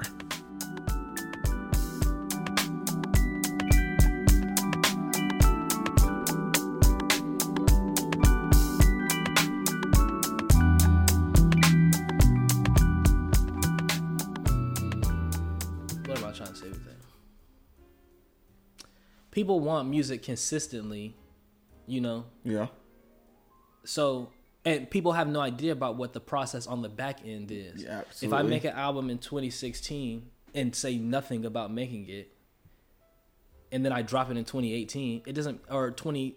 Uh, what was that? That was this year. Yeah, so Yeah. 2020. Like 2020. if I drop it in July in 2020, nobody knows it took me that long to make it. Like, yeah, that's like Yeah, exactly. four or five years. So even with like the next album, I don't plan to put that out for another year or two, but like I like I know that I need to take time to make music, but I could do certain things in order to satiate people for that amount of time if I'm clever about how I put stuff together. Right. Like if I engineered the whole thing, then I know that I could. If Indigo Child comes out a couple years from now, I could do okay. I could go out to. I could have everything done for the album already. I could have the whole album done, and then I could go out and then shoot all the promo for it, and then over the next two years, drop a promo, drop a record, drop a mixtape, drop a mixtape, drop a record, drop a promo, and then drop the album. And I already am making my third album. Mm-hmm. You know what I'm saying? Yes. Like, and most people don't like when like artist music changed once the artist becomes relevant and they have everything and life is cushy or whatever. Like Yeah. my I won't stress about half the shit I stress about. So like for the music to feel genuine, I have to make as much of it as possible right now. So my plan is to make, you know, three albums that I consider classic and then I'll put those three albums out and then anything after that, you know what I'm saying? It's kind of whatever. It's whatever. Yeah, you know? yeah. I'll probably go do something else, honestly. You know, Really? music is kind of like uh, because I know unless music, unless I can find a way to make music work for me, where I make like a livable wage, where I make 60, 70 k a year off of doing music. I'm not trying to be fucking Kendrick Yeah. Lamar. Like, Jay Z's or whatever. no, I'm trying to find a niche audience who likes my music, who will support me for an extended amount of time on a livable wage. I love that. it. I feel like a lot of people out there are trying to strive for that. you Yeah. know? Even some and it's not a model because people don't people don't do that Yeah. people go into the music industry thinking like because some people think like and i had a twitter debate with this guy like a couple a week or so ago. Some people think like yo well like why don't i go out? Or if i make 70k but i could potentially make you know 250 million over my career why would i just make 70k a year? You know what i'm saying? Yeah. but you're betting. How many people out of like and I think I think you should still be able to do that, but mm-hmm. you can also secure the 70k while you're trying to establish that. Think Like, smaller. Yeah. yeah, be smart about whatever. Yeah. I want to have kids. You know what I'm saying? I'm Yeah. not trying to be like figuring it out while I have some kids. I want my kids to be straight Right. and them to go do whatever they want to do. And when they go to the store, they could be like, "I want that." Okay, word up. Let's get it. Yeah. Yeah. Or at least you know teach them about how to get it. Right. You know, like Yes. not just buy everything, but you get what I'm saying. Like Yeah, yeah. And then um you know, and also strive to like chase whatever I'm doing. But when you have some security there, you could do whatever. Like Yeah. I seen plenty of people. My dad wanted to be a fucking librarian. You know what I'm saying? He was Really? A, he was a uh yeah, but he was a a marine. You know what I'm saying? Which isn't like derogatory or anything. Oh no, like you're that. not. You're not bashing. That was how he like. That was how he provided for us. I wouldn't e- have been to go, been able to go and to think like this, to see stuff. You know what I'm saying? To have actual stakes, if he didn't, to Yeah. put stakes up, if he hadn't done that. So Yeah. I'm grateful for that, but at the same time, I know what that does to the mind and the body to not to be away from what you want to do Yeah. or where you feel that you could best serve humanity. You know what I'm saying? So makes sense. uh, It makes perfect sense. that's a long answer to what you were asking. yeah, No, but I mean, I love that answer though Yeah. because I love that you just want to be comfortable and not worry about making millions of dollars, which a lot of people go into it thinking. Yeah. And the people who are making this money, obviously, you see their lives on Instagram and social media. Their lives are hectic, and usually it's not as fun as you think it is. Yeah, and the issue is like my issue is not with making money. My issue was like with making money at the risk of like maintaining yourself. Mm. You can make a million dollars. There's plenty of people make million dollars. I go work at the bar. I work at a bar on Wrightsville Beach. There's plenty of people in there who probably have a million dollars. You know what I'm saying? Easy, yeah. And make millions of dollars. At the same time, those people are taken care of. It's not like they're not eating, trying to figure out how to make a million dollars. Like, Mm-hmm. if you want to make that type of money, that's fine. Just find a way to secure your baseline first, which is what artists don't. It's not really set up like that. Like the industry is set up to like make you to sell you the dream, so you never consider what you already have or something that you could immediately hold on to. You know, I think my value is worth a million dollars or projected value of what I want to do in my life is worth more than a million dollars. So I mm-hmm. want to go get them M's, you know. But Yeah. like at the same time, I know how to like I consider, you know. Yeah, I feel like you're thinking in the present. Yeah. You know, thinking of like, okay, right now, if I make this much, I'm good. Yeah. I'm focused on that, then focus on having mansions and yachts. And yeah, that kind of exactly. crap, All the other stuff is like whatever, you know. whatever. So if we go back to the making of back in 2015, where you're starting this journey of making this album that came out this year, can you kind of take us back in time to how that kind of developed? Yeah, so I met Sam, recorded stuff at his crib. He gave me a couple beats, and then I don't think I like really rapped on any of those. Like he gave me some beats, and they was fire. Like all his all his beats is tight, but the time I just was like, yeah. know. Yeah. And I was doing the Temple Five stuff, so I'm like, I would write a bunch of. You have to do four hours, so I would just have a bunch of raps that's like I could just recall them like a Rolodex, like just kicks Mm. a 16 or a 32, 64 for you, like whatever. You know what I'm saying? And it gets you comfortable freestyling. You have to do that sometimes too. Um, but then, uh, I want to say, what some it was like one of those police shootings Back in 15, in 2016. It was uh Eric Garner. Gardner, bro. I can't breathe. Yes. Yeah, yeah. So at the time, I think that I was living on it might it was like during the summer. I was living on campus or I don't know. I was staying at Jared's crib, my homie, Mm-hmm. and it was like uh me and my mom wasn't getting along. My dad passed in like 2015. So Oh, sorry to hear that, man. like I mean it's fine, you know. Yeah. But after that, me and my mom wasn't getting along, so it was kind of like the homies. Jared really like Mm-hmm. was like would just step in and if I was like not doing anything. So Temple Five ended up like those dudes moved and it kind of scattered out. So Jared was still doing Coastal Collective. He was like, "Yo, come sit in." So that's when I really was doing a lot of shows because they was like everywhere, and he knows everybody in town. So Oh wow, yeah, yeah. yeah, I was performing a lot with them, you know, and that teaches you how to like bounce off somebody. And it's two rappers, so y'all like you know Yeah. come out to cut, rap something, and then pass it back. It was tight, but um, I was staying at his crib, and uh, yeah, it was like weighing on me. So I had I'm, and I always I'm on myself about like, yo, you need to get up and write today. So whatever day it was, I had this beat from him, and uh, I was like, all right, word. So you know, I start writing it, writing it, and it start it just kind of poured out, and that's love me not, you know. Mm, okay. So I wrote that first, and then I took it to him and was like, "Yo, what do you think about this?"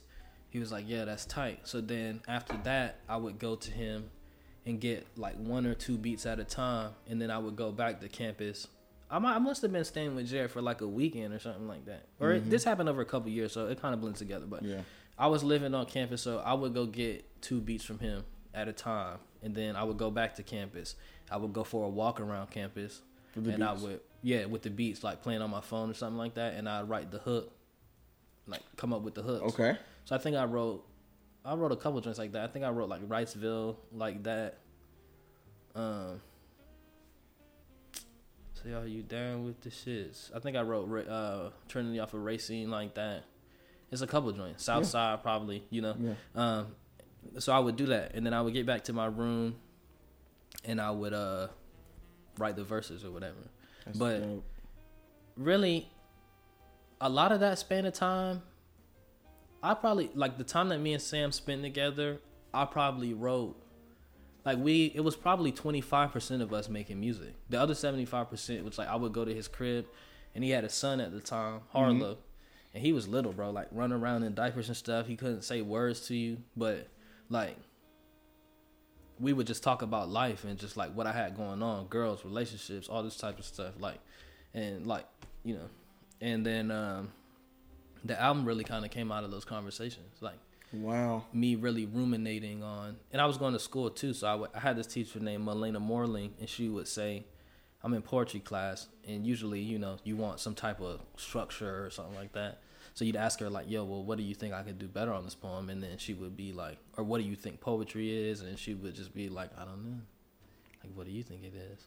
Really? Yeah. So you, I'd leave class, then go to the studio. So it's like my mind. Oh. I was just in a continual, like, figure it out for yourself Yeah. and think about it type of thing. It was like those two things in tandem. Wow. And obviously, and because obviously, even poems should. You know, sometimes they have a system of how they should be read. There's a word for it, but I kind of think it's to be D. I think diameter or something like that. Oh think of it. yeah. Uh, you know what I'm saying? What's the word for that?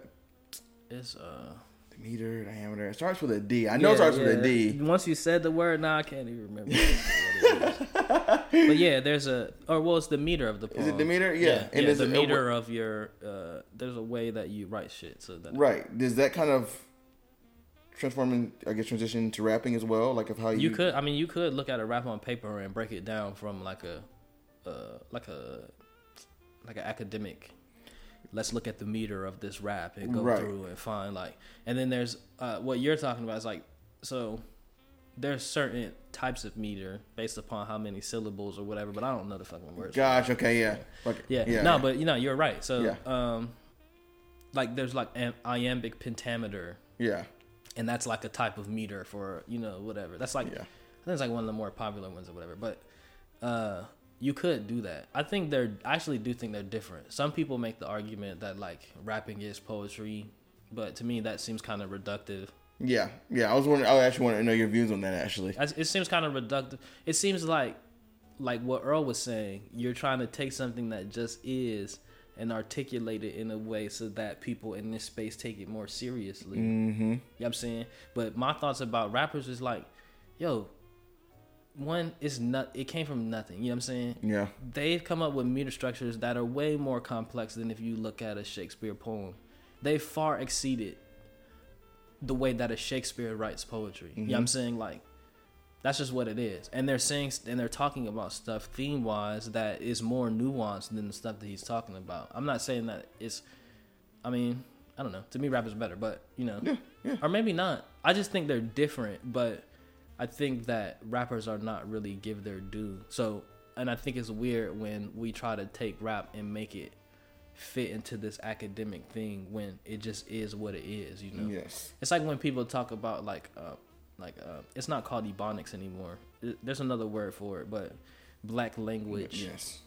that's black scholars looking at a thing that black people do in a black space where it just is trying to find a way to make it Make it make sense, sense. in a, in And it's just academia. like it doesn't need.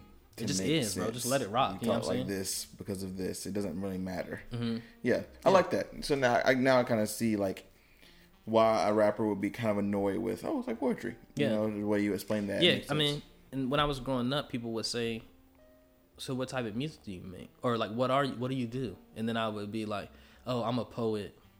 But I stopped doing that because it's like, yo, if I want, because I'd be afraid of what it means to tell somebody I'm a rapper. But Mm. if you really think about it, it's like, if I'm the type of rapper that other rappers aren't, it only adds to the diaspora if I consider myself a rapper as well. Now it's more nuanced, like life is. Like now I'm a what a rapper is too. You know, like so don't. I don't think it's helpful to. It wasn't helpful for me to be like, "Oh, I'm a poet," you know, because I rap too. I'm a rapper too. If you put me in a cipher, I can rap with anybody else. Like, right, right. and that's what I participate in. Like, so Damn, that makes perfect sense. Honestly. Damn. Okay. Okay. yeah. Now I won't say it anymore. Oh no, I mean, yeah, it, I was man. You know what I'm saying? but everybody identifies differently. Like I know, I have a friend from Jacksonville, my homie Darian. Like he had a whole series. I'm called "I'm Not a Rapper." Like, Yeah. cause some people like that. You know, Kendrick has that line. I need to separate myself to stand out. You know, some to some people that is like the superpower. For Right. me too, in some instances, but not as far as rapping. Maybe in my marketing. Yeah. Understanding business, I definitely do that. But Yeah, yeah. It makes sense why you would. yeah, You know what I'm saying? yeah, you got to figure. You have to find a niche, but in order to find a niche, you got to break off. Yep. Like everybody looks at you like this, so I mean I understand it. you know? Yeah, yeah, yeah. So when it comes to you going back to the album, um, because you told me your routine of you know walking around listening to beats and getting beats every couple weeks and Mm. you know breaking down like that. Were there any themes going on with these? Or did they do these? Is there a larger picture of this album that Yeah, you know? yeah. So Saturday night cartoons. When I was growing up, my dad would watch Saturday morning cartoons with us, Yeah. which is like. I'm trying to think of the cartoons or whatever. Static Shock. I Oh. remember that one. Absolutely. That's big. Uh, in general, like Looney Tunes, mm-hmm. Tiny Toons, which Mhm. is uh, like one. Of, there's an interlude with a little Tiny Toons clip on there. Water go down the hole. Water go down the hole. Yes. Yeah, that's yes. a Tiny Toons clip. Uh, and then as I got older, like my little brother would watch regular show, so that's it's a clip with Tyler Creator from regular show. You know what? When I heard that, I was like, "Is that Tyler? Is Yeah. that Lewis? That sounds like My girl gets so mad, bro, because I always be like, "Y'all better watch out. It's big trouble on the mic now. I knock all of your lights out." She get pissed, bro. Like, but that too. Um, so basically, the idea behind Saturday Night cartoons is like, you ever seen the show Foster's Home for Imaginary Friends? no, I haven't. Damn, bro. I know, I know. No, it's an ill cartoon, but basically the the premise is it's a character named Mac. In the show start, like the first episode, he got an imaginary friend named Bloo. hmm So in this in this like you know universe, the kid has an imaginary friend and he be real. You know, like everybody else can see him, everybody sees him. But once you get older, you age out of having an imaginary friend. You take them to foster's home for imaginary friends, and it's like an adoption center for imaginary Oh, friends. Crap, Yeah. that sounds sad as hell. I mean, but the show is actually good because what ends up happening is he like he takes Bloo and then he like, bro, I, I fuck with you too much. Like I can't just leave you here. You know what I'm saying? Oh. But he he knows that Bloo could get adopted, but uh, what's his name, Mr. Herriman?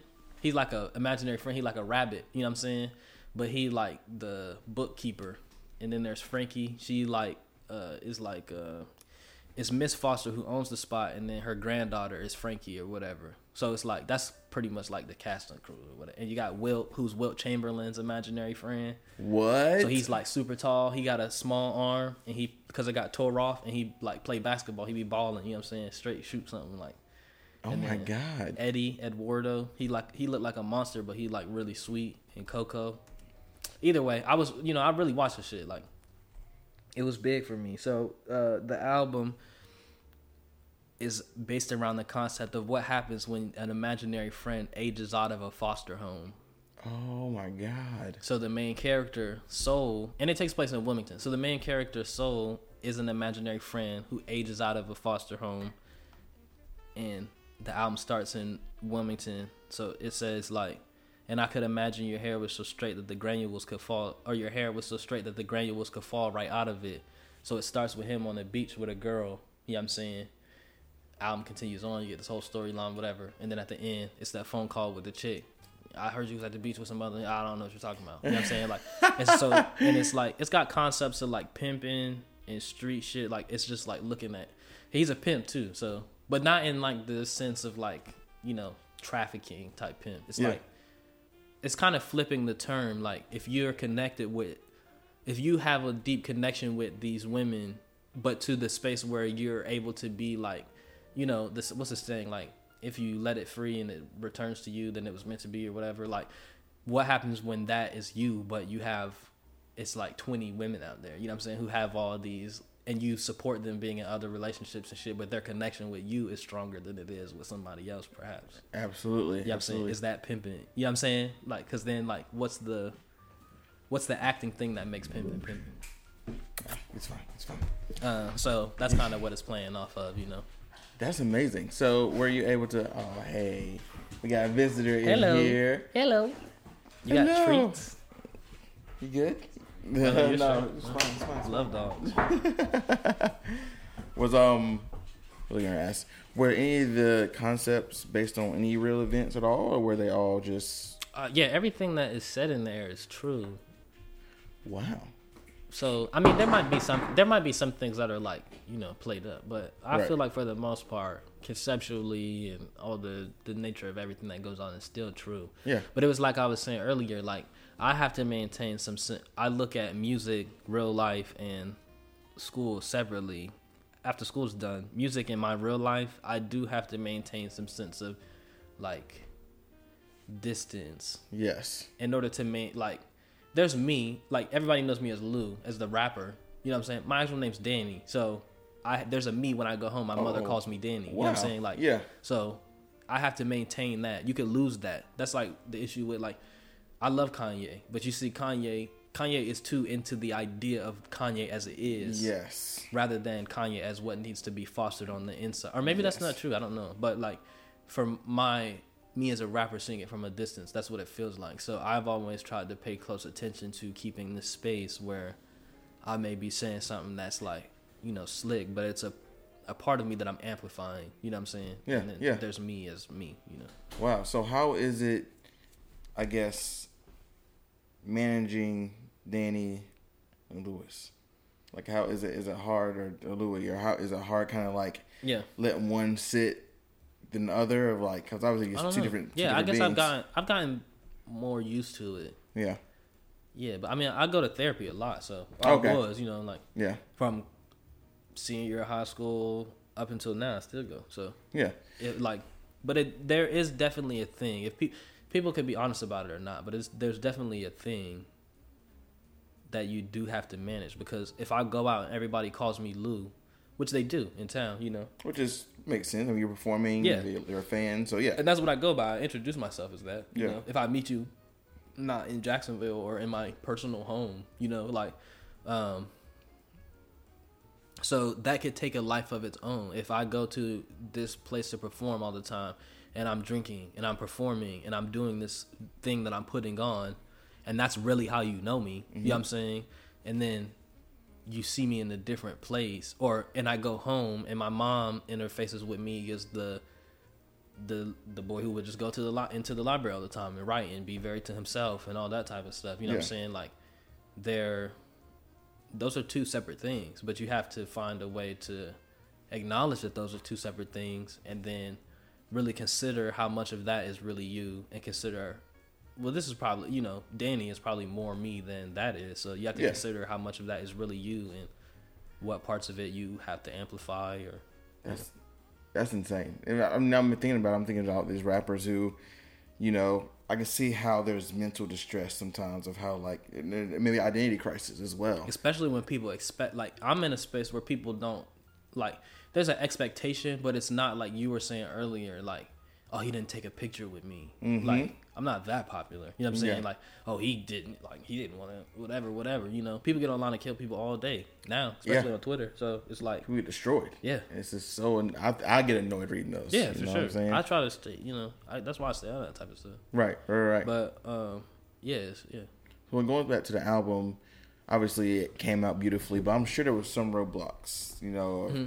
Some writer's block, or some maybe you you lost motivation. How were you able to kind of get through those periods on on the album over the course of four five years?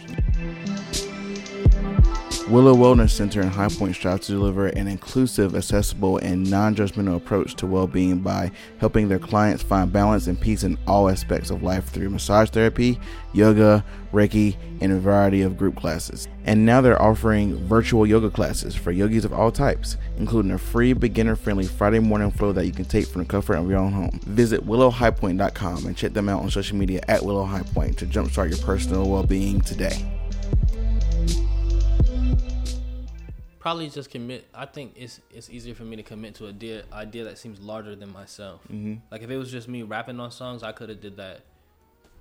You know, if I, Yeah. especially as how much as I was in the studio at the time, I could have did that and then put it. out. You changed it up. You know what I'm saying? That's Yeah. just me rapping over stuff, and it's. I mean, it's personal. It's songs that are written, obviously, and there's themes and ideas, but not to the level of completion that I felt Saturday Night Cartoons wanted to be. So when we would hit a snag, it was just like, all right, just chill on it, you know.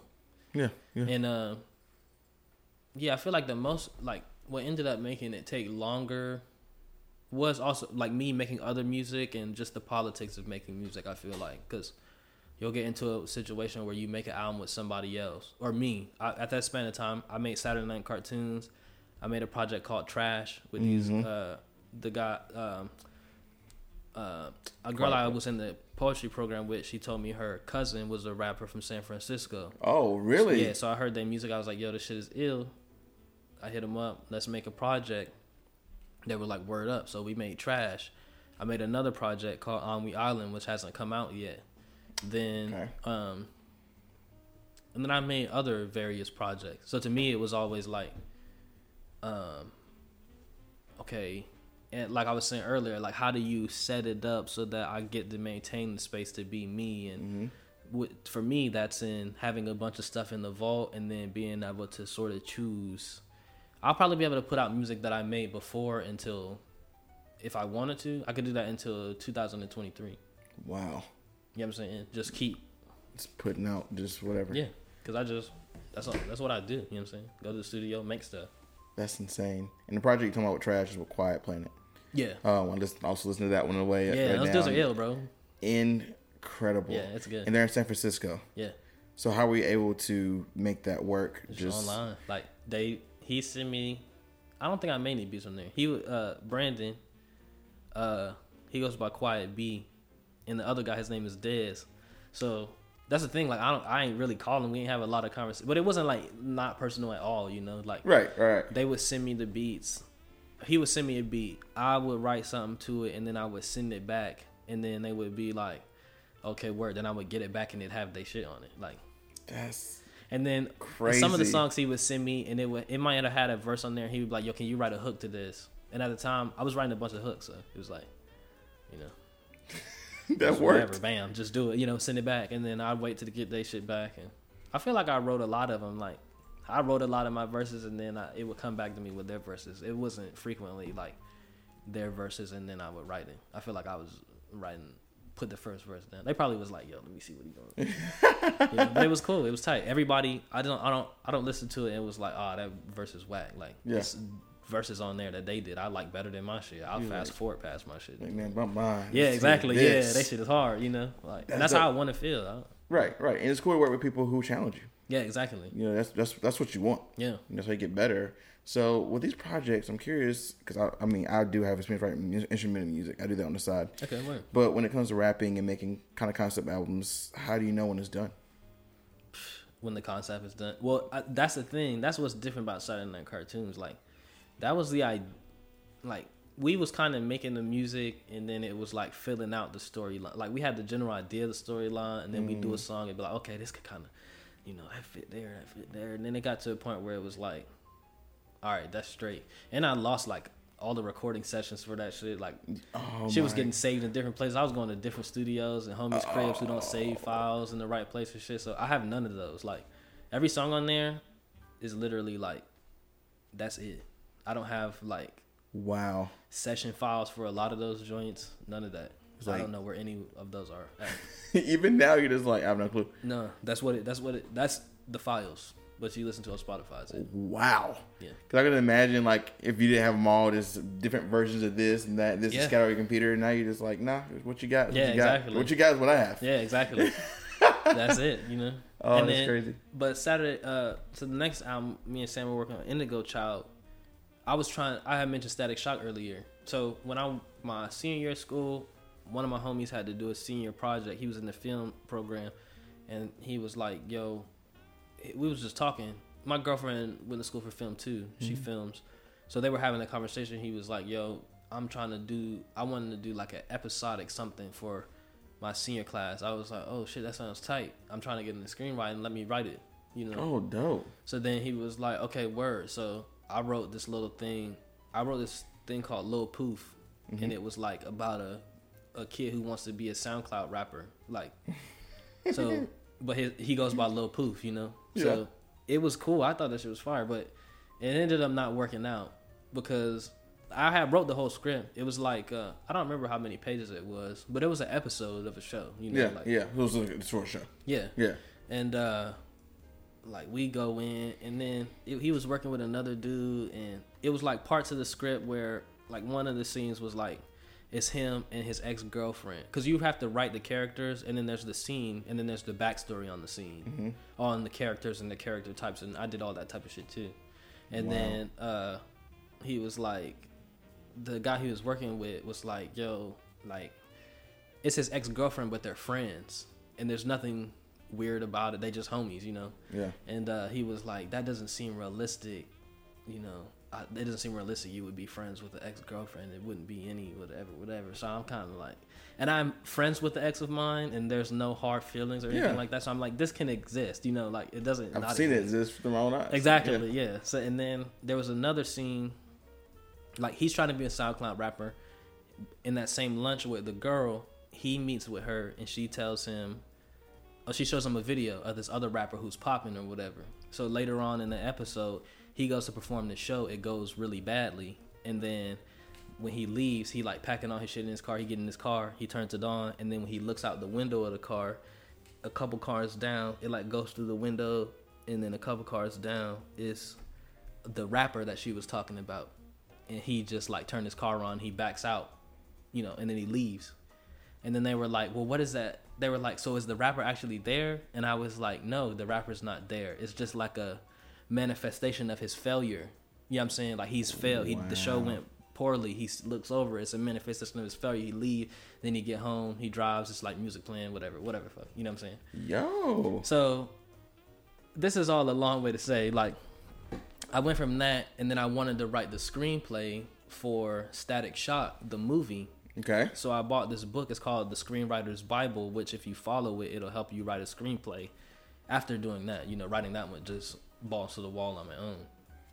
So instead of doing that, because I'm lazy, I went to the studio and I showed it to Sam, and he was like, "Well, fuck it, we'll do an album like this." So it shows you the framework of how you write an album. So we did the framework for uh, Indigo Child, like whole storyline, characters, character profiles, all this type of shit Oh before we made any music. You know, so that's how I know that album is done. Like it's already done. All the pieces are recorded.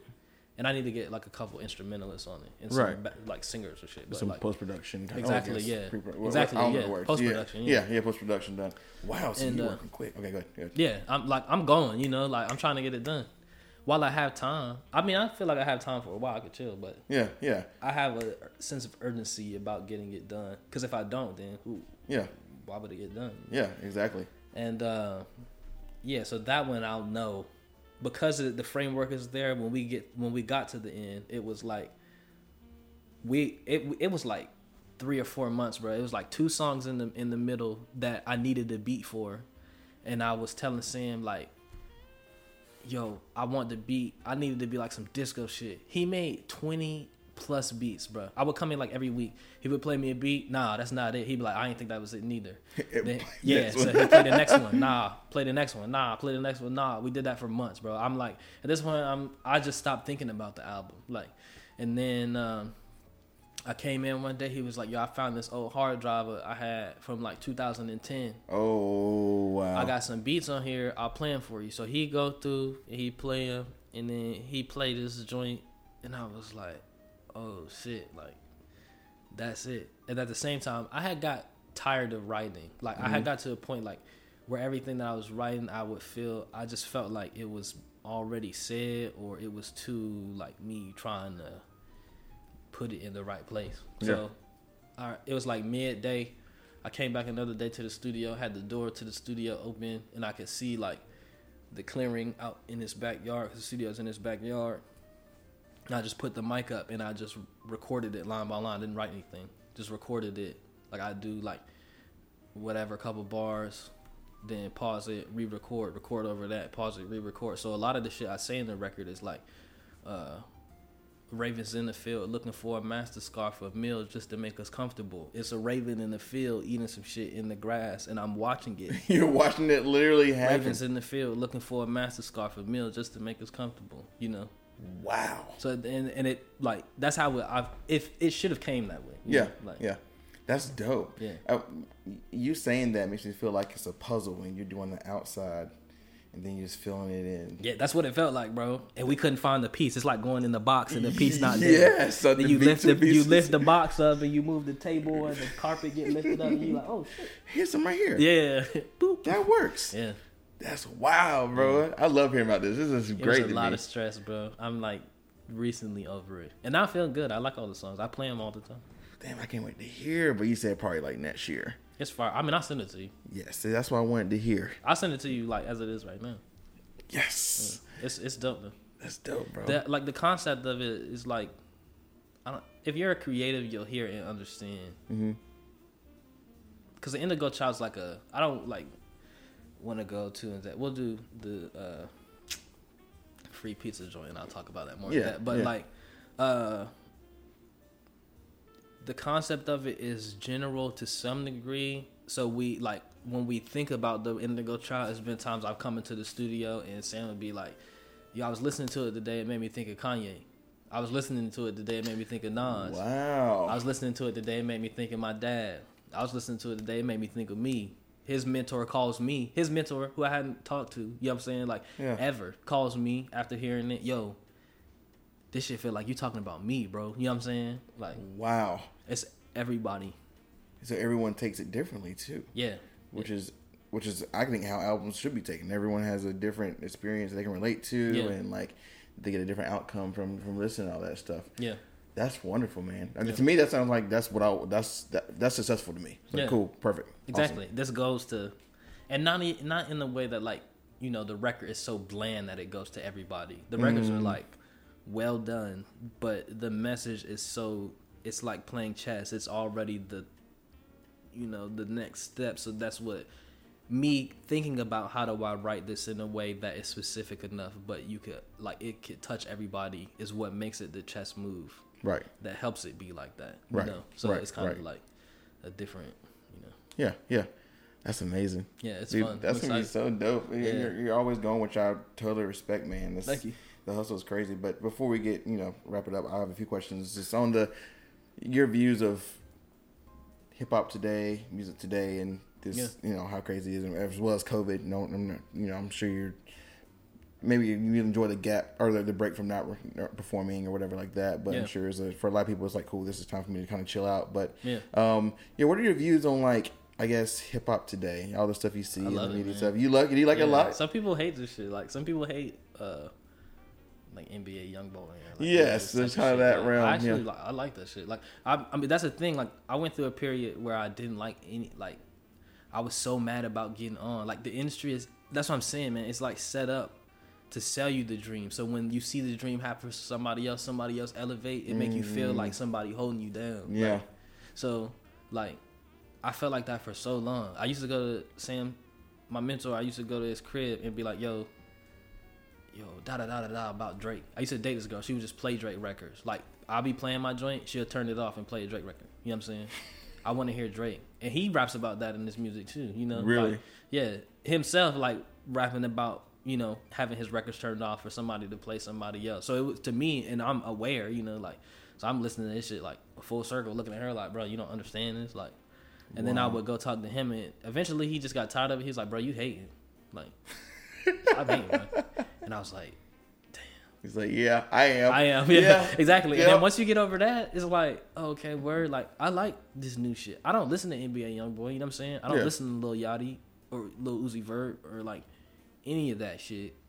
Not because I don't like it. It's just not for me. But I still respect the fact that you go into the studio and you do that. I don't listen to Young Thug all the time, but I can see what he's doing. This shit is genius. You know, Yeah. like It is genius. yeah, it, Yeah. it definitely is. And Yeah. um but I'm sort of working my way back into it.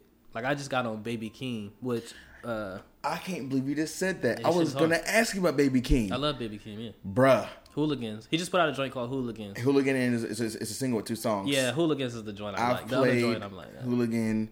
I can't tell you how many times over the past probably week. It has to be at least three hundred times. stupid. You know what I'm saying? Like Bruh. the way he gives it up on the record. is Ba, ba, fire. ba, ba, ba, Yeah. It's like, bruh. And of course, I didn't know this until the other week.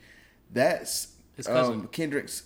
That's his cousin, and he's a produce hooligan. He's a producer. His producer credit on that, rec- that record. I'm just I like, didn't know that. Yeah, he does. Yeah, he has. He produ- It's him and three other three Yeah. other people. I'm to me, like, he sounds like he sounds like Ken- they have a tonal similarity Mm-hmm.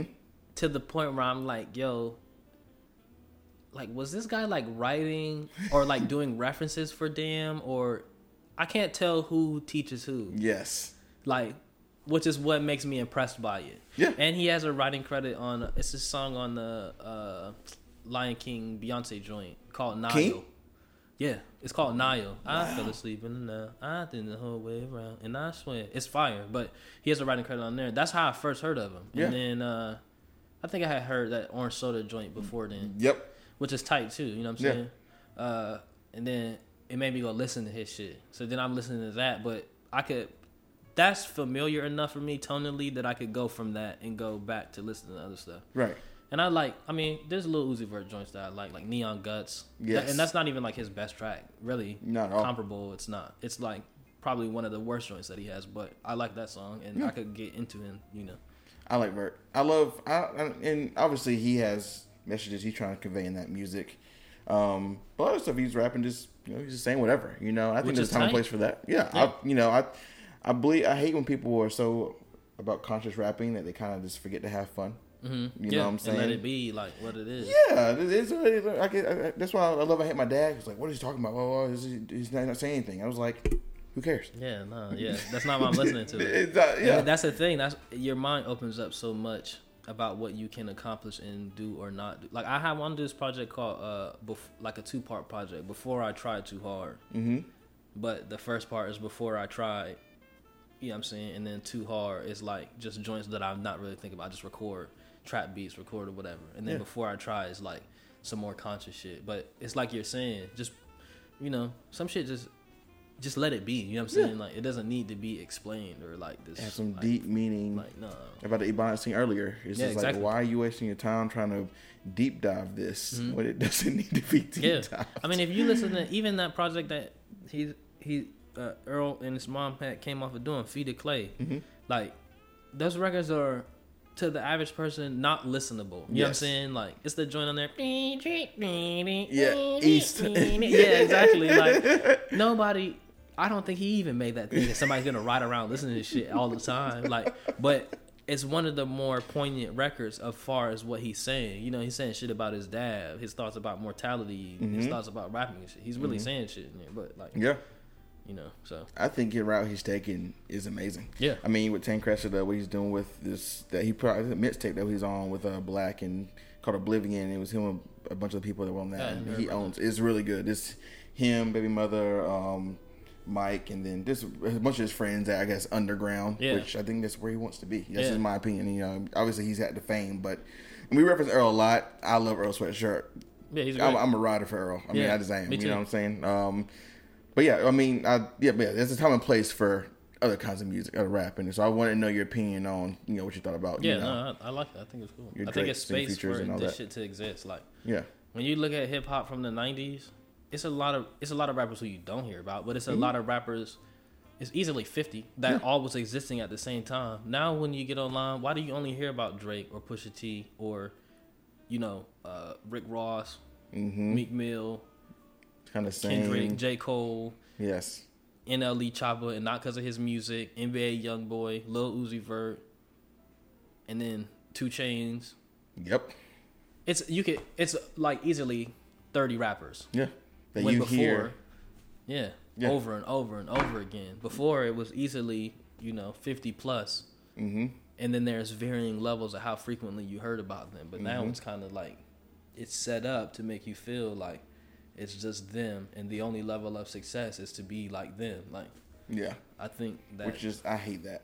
I hate that. That's why I love I love SoundCloud Mhm. because you get you know, and this is like loosely related to that, but like you get such an exposure to different kinds of I guess it's, it's away from it's main it's not the mainstream. Yeah. You know, that's why I tell people it's like, I go to SoundCloud. Yeah. You go to your um, band camps, you know, that you see who else is kind of thriving. Because I just listen to straight radio stuff. I mean, it's cool. It's for what it is. You know, you can bump it and, you know, just kind of vibe, I guess. But I don't know. I mean, and they they deserve to be there. They Yeah. worked hard. Not saying they don't work hard at all. I mean, Yeah. you know, they there's a reason they're on the radio like Yeah. that. But it's just so much more to.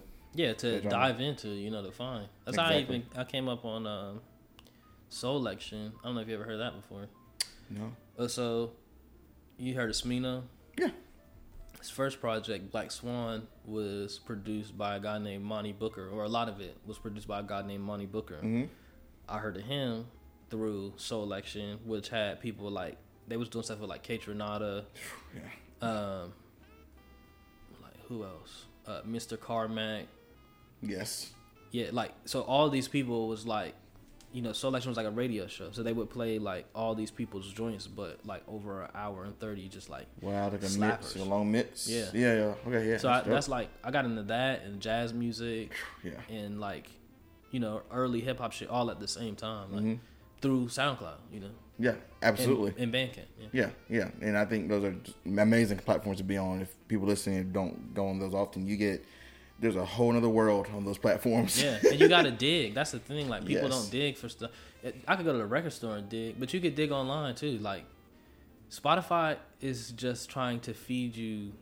Like there's what you listen to, Mhm. and then there's like a step away from what you listen to, what's familiar or like close to what you listen to. yes, Spotify is not in the business of showing you music that you don't listen to mm-hmm, yeah, or at least not in like a high capacity. It's not equal to how frequently they show you stuff that you already listen to. So Right. if you want to find new stuff, like you said, SoundCloud, Bandcamp, you're gonna have to go find it and look for it. Like, Yeah, and it's rewarding, you know. it's super. It, it definitely is, and it's it's kind of wild how hard it, how really hard it is for rappers or it, just music musicians. Period, just to make just get to the surface to where they can get to the Spotify playlist and all that, and you realize like, wow, there's so many people trying to do this thing, and that's why I like going to your band camps and choosing a random genre. Yeah. you know, experimental jazz, spiritual jazz, and just just searching through the artists and just being mind blown. Yeah, how much you're gonna hear some fire shit. You know what I'm saying? You're gonna Dude. hear a FlyLo who's not FlyLo yet. You know? Exactly, exactly. He, he might need that little Yeah. 10, 1025 to help him buy the SP four hundred four so he can make the and then you know it'll be whatever like Yeah, I, I love sending just the five bucks for the whole album with some random artists I find. I I love doing that. yeah you know, I'm good with that. That's what keeps it going, man. Yeah, but dang man, this has been amazing. It's Yeah, been thank great. you. I, I'm, yeah, it was a good conversation. Yeah, absolutely. We can go for I can go for freaking days on this. You got but, any more questions? Like, Oh no, we going we going oh, well, I want I want to know what your future is. I know you said you want to just be able to do a, live a comfortable comfortable living with a comfortable wage and all that. But do you have any plans? yeah, that, I you know- probably. I mean, I'll keep, making music. Like, yeah. my plan. This is my overall goal. So you know, I see in five years. If I haven't done it, then it didn't work. But my go. overall goal is to put out music and then find the information on the people who listen to my music in order to Mm. build an audience that I can live not off of but with for a sustainable amount of time.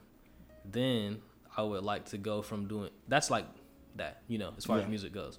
Then and I want to build a label too, like an independent label, just people the shit that I listen to, and through the process of finding all that analytic type shit, like be able to have a sustainable model where basically I keep track of how I'm coming across my audience. So if I find another artist and they make music that I think is good, I can help them follow a similar process to do that. Yes. Do that, get a label going. Then I'd like to get into doing media, which is like asking people questions, you know. Yeah. Like I I like to obviously have questions asked and I could go for a long time, but I also like to ask people questions too. So Yeah. I like I want to start a media company.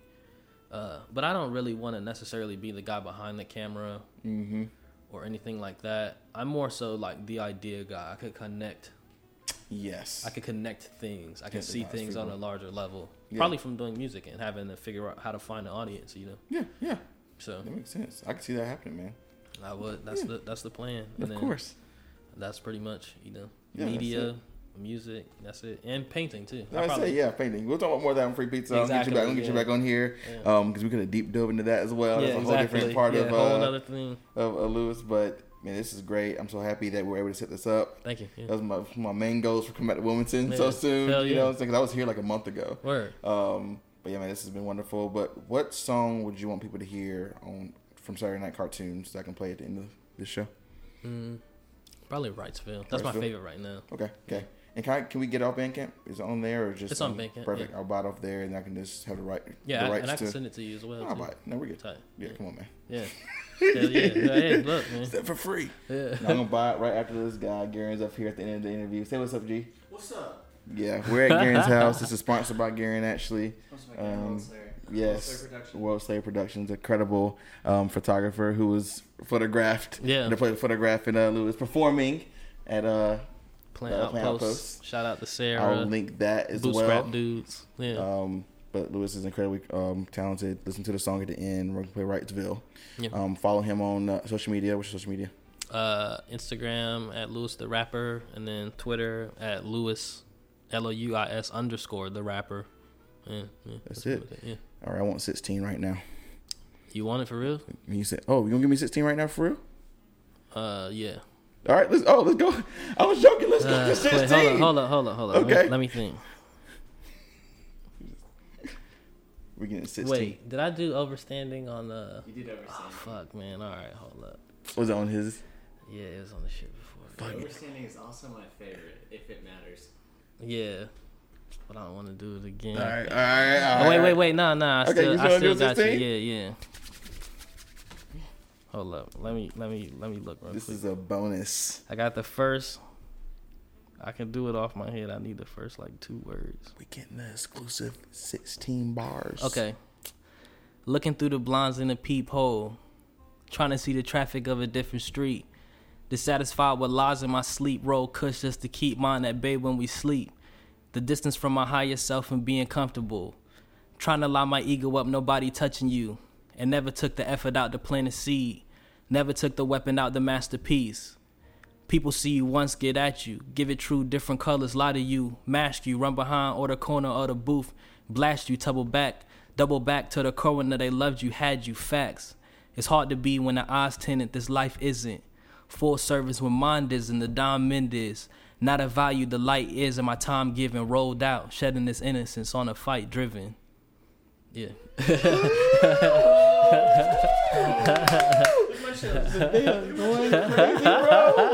Yo, that's ill, bro. Tight. That's awesome. Good. All right, you ready for me? Here's good. You doing it? No. All right. I was about to say, fuck it, bro. Kick, kick one. So excited.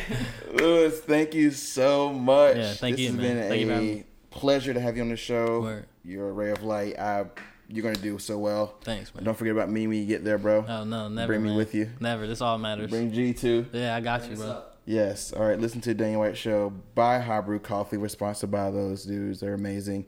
Um, subscribe to us everywhere podcasts can be heard, and we are out of here later. Peace.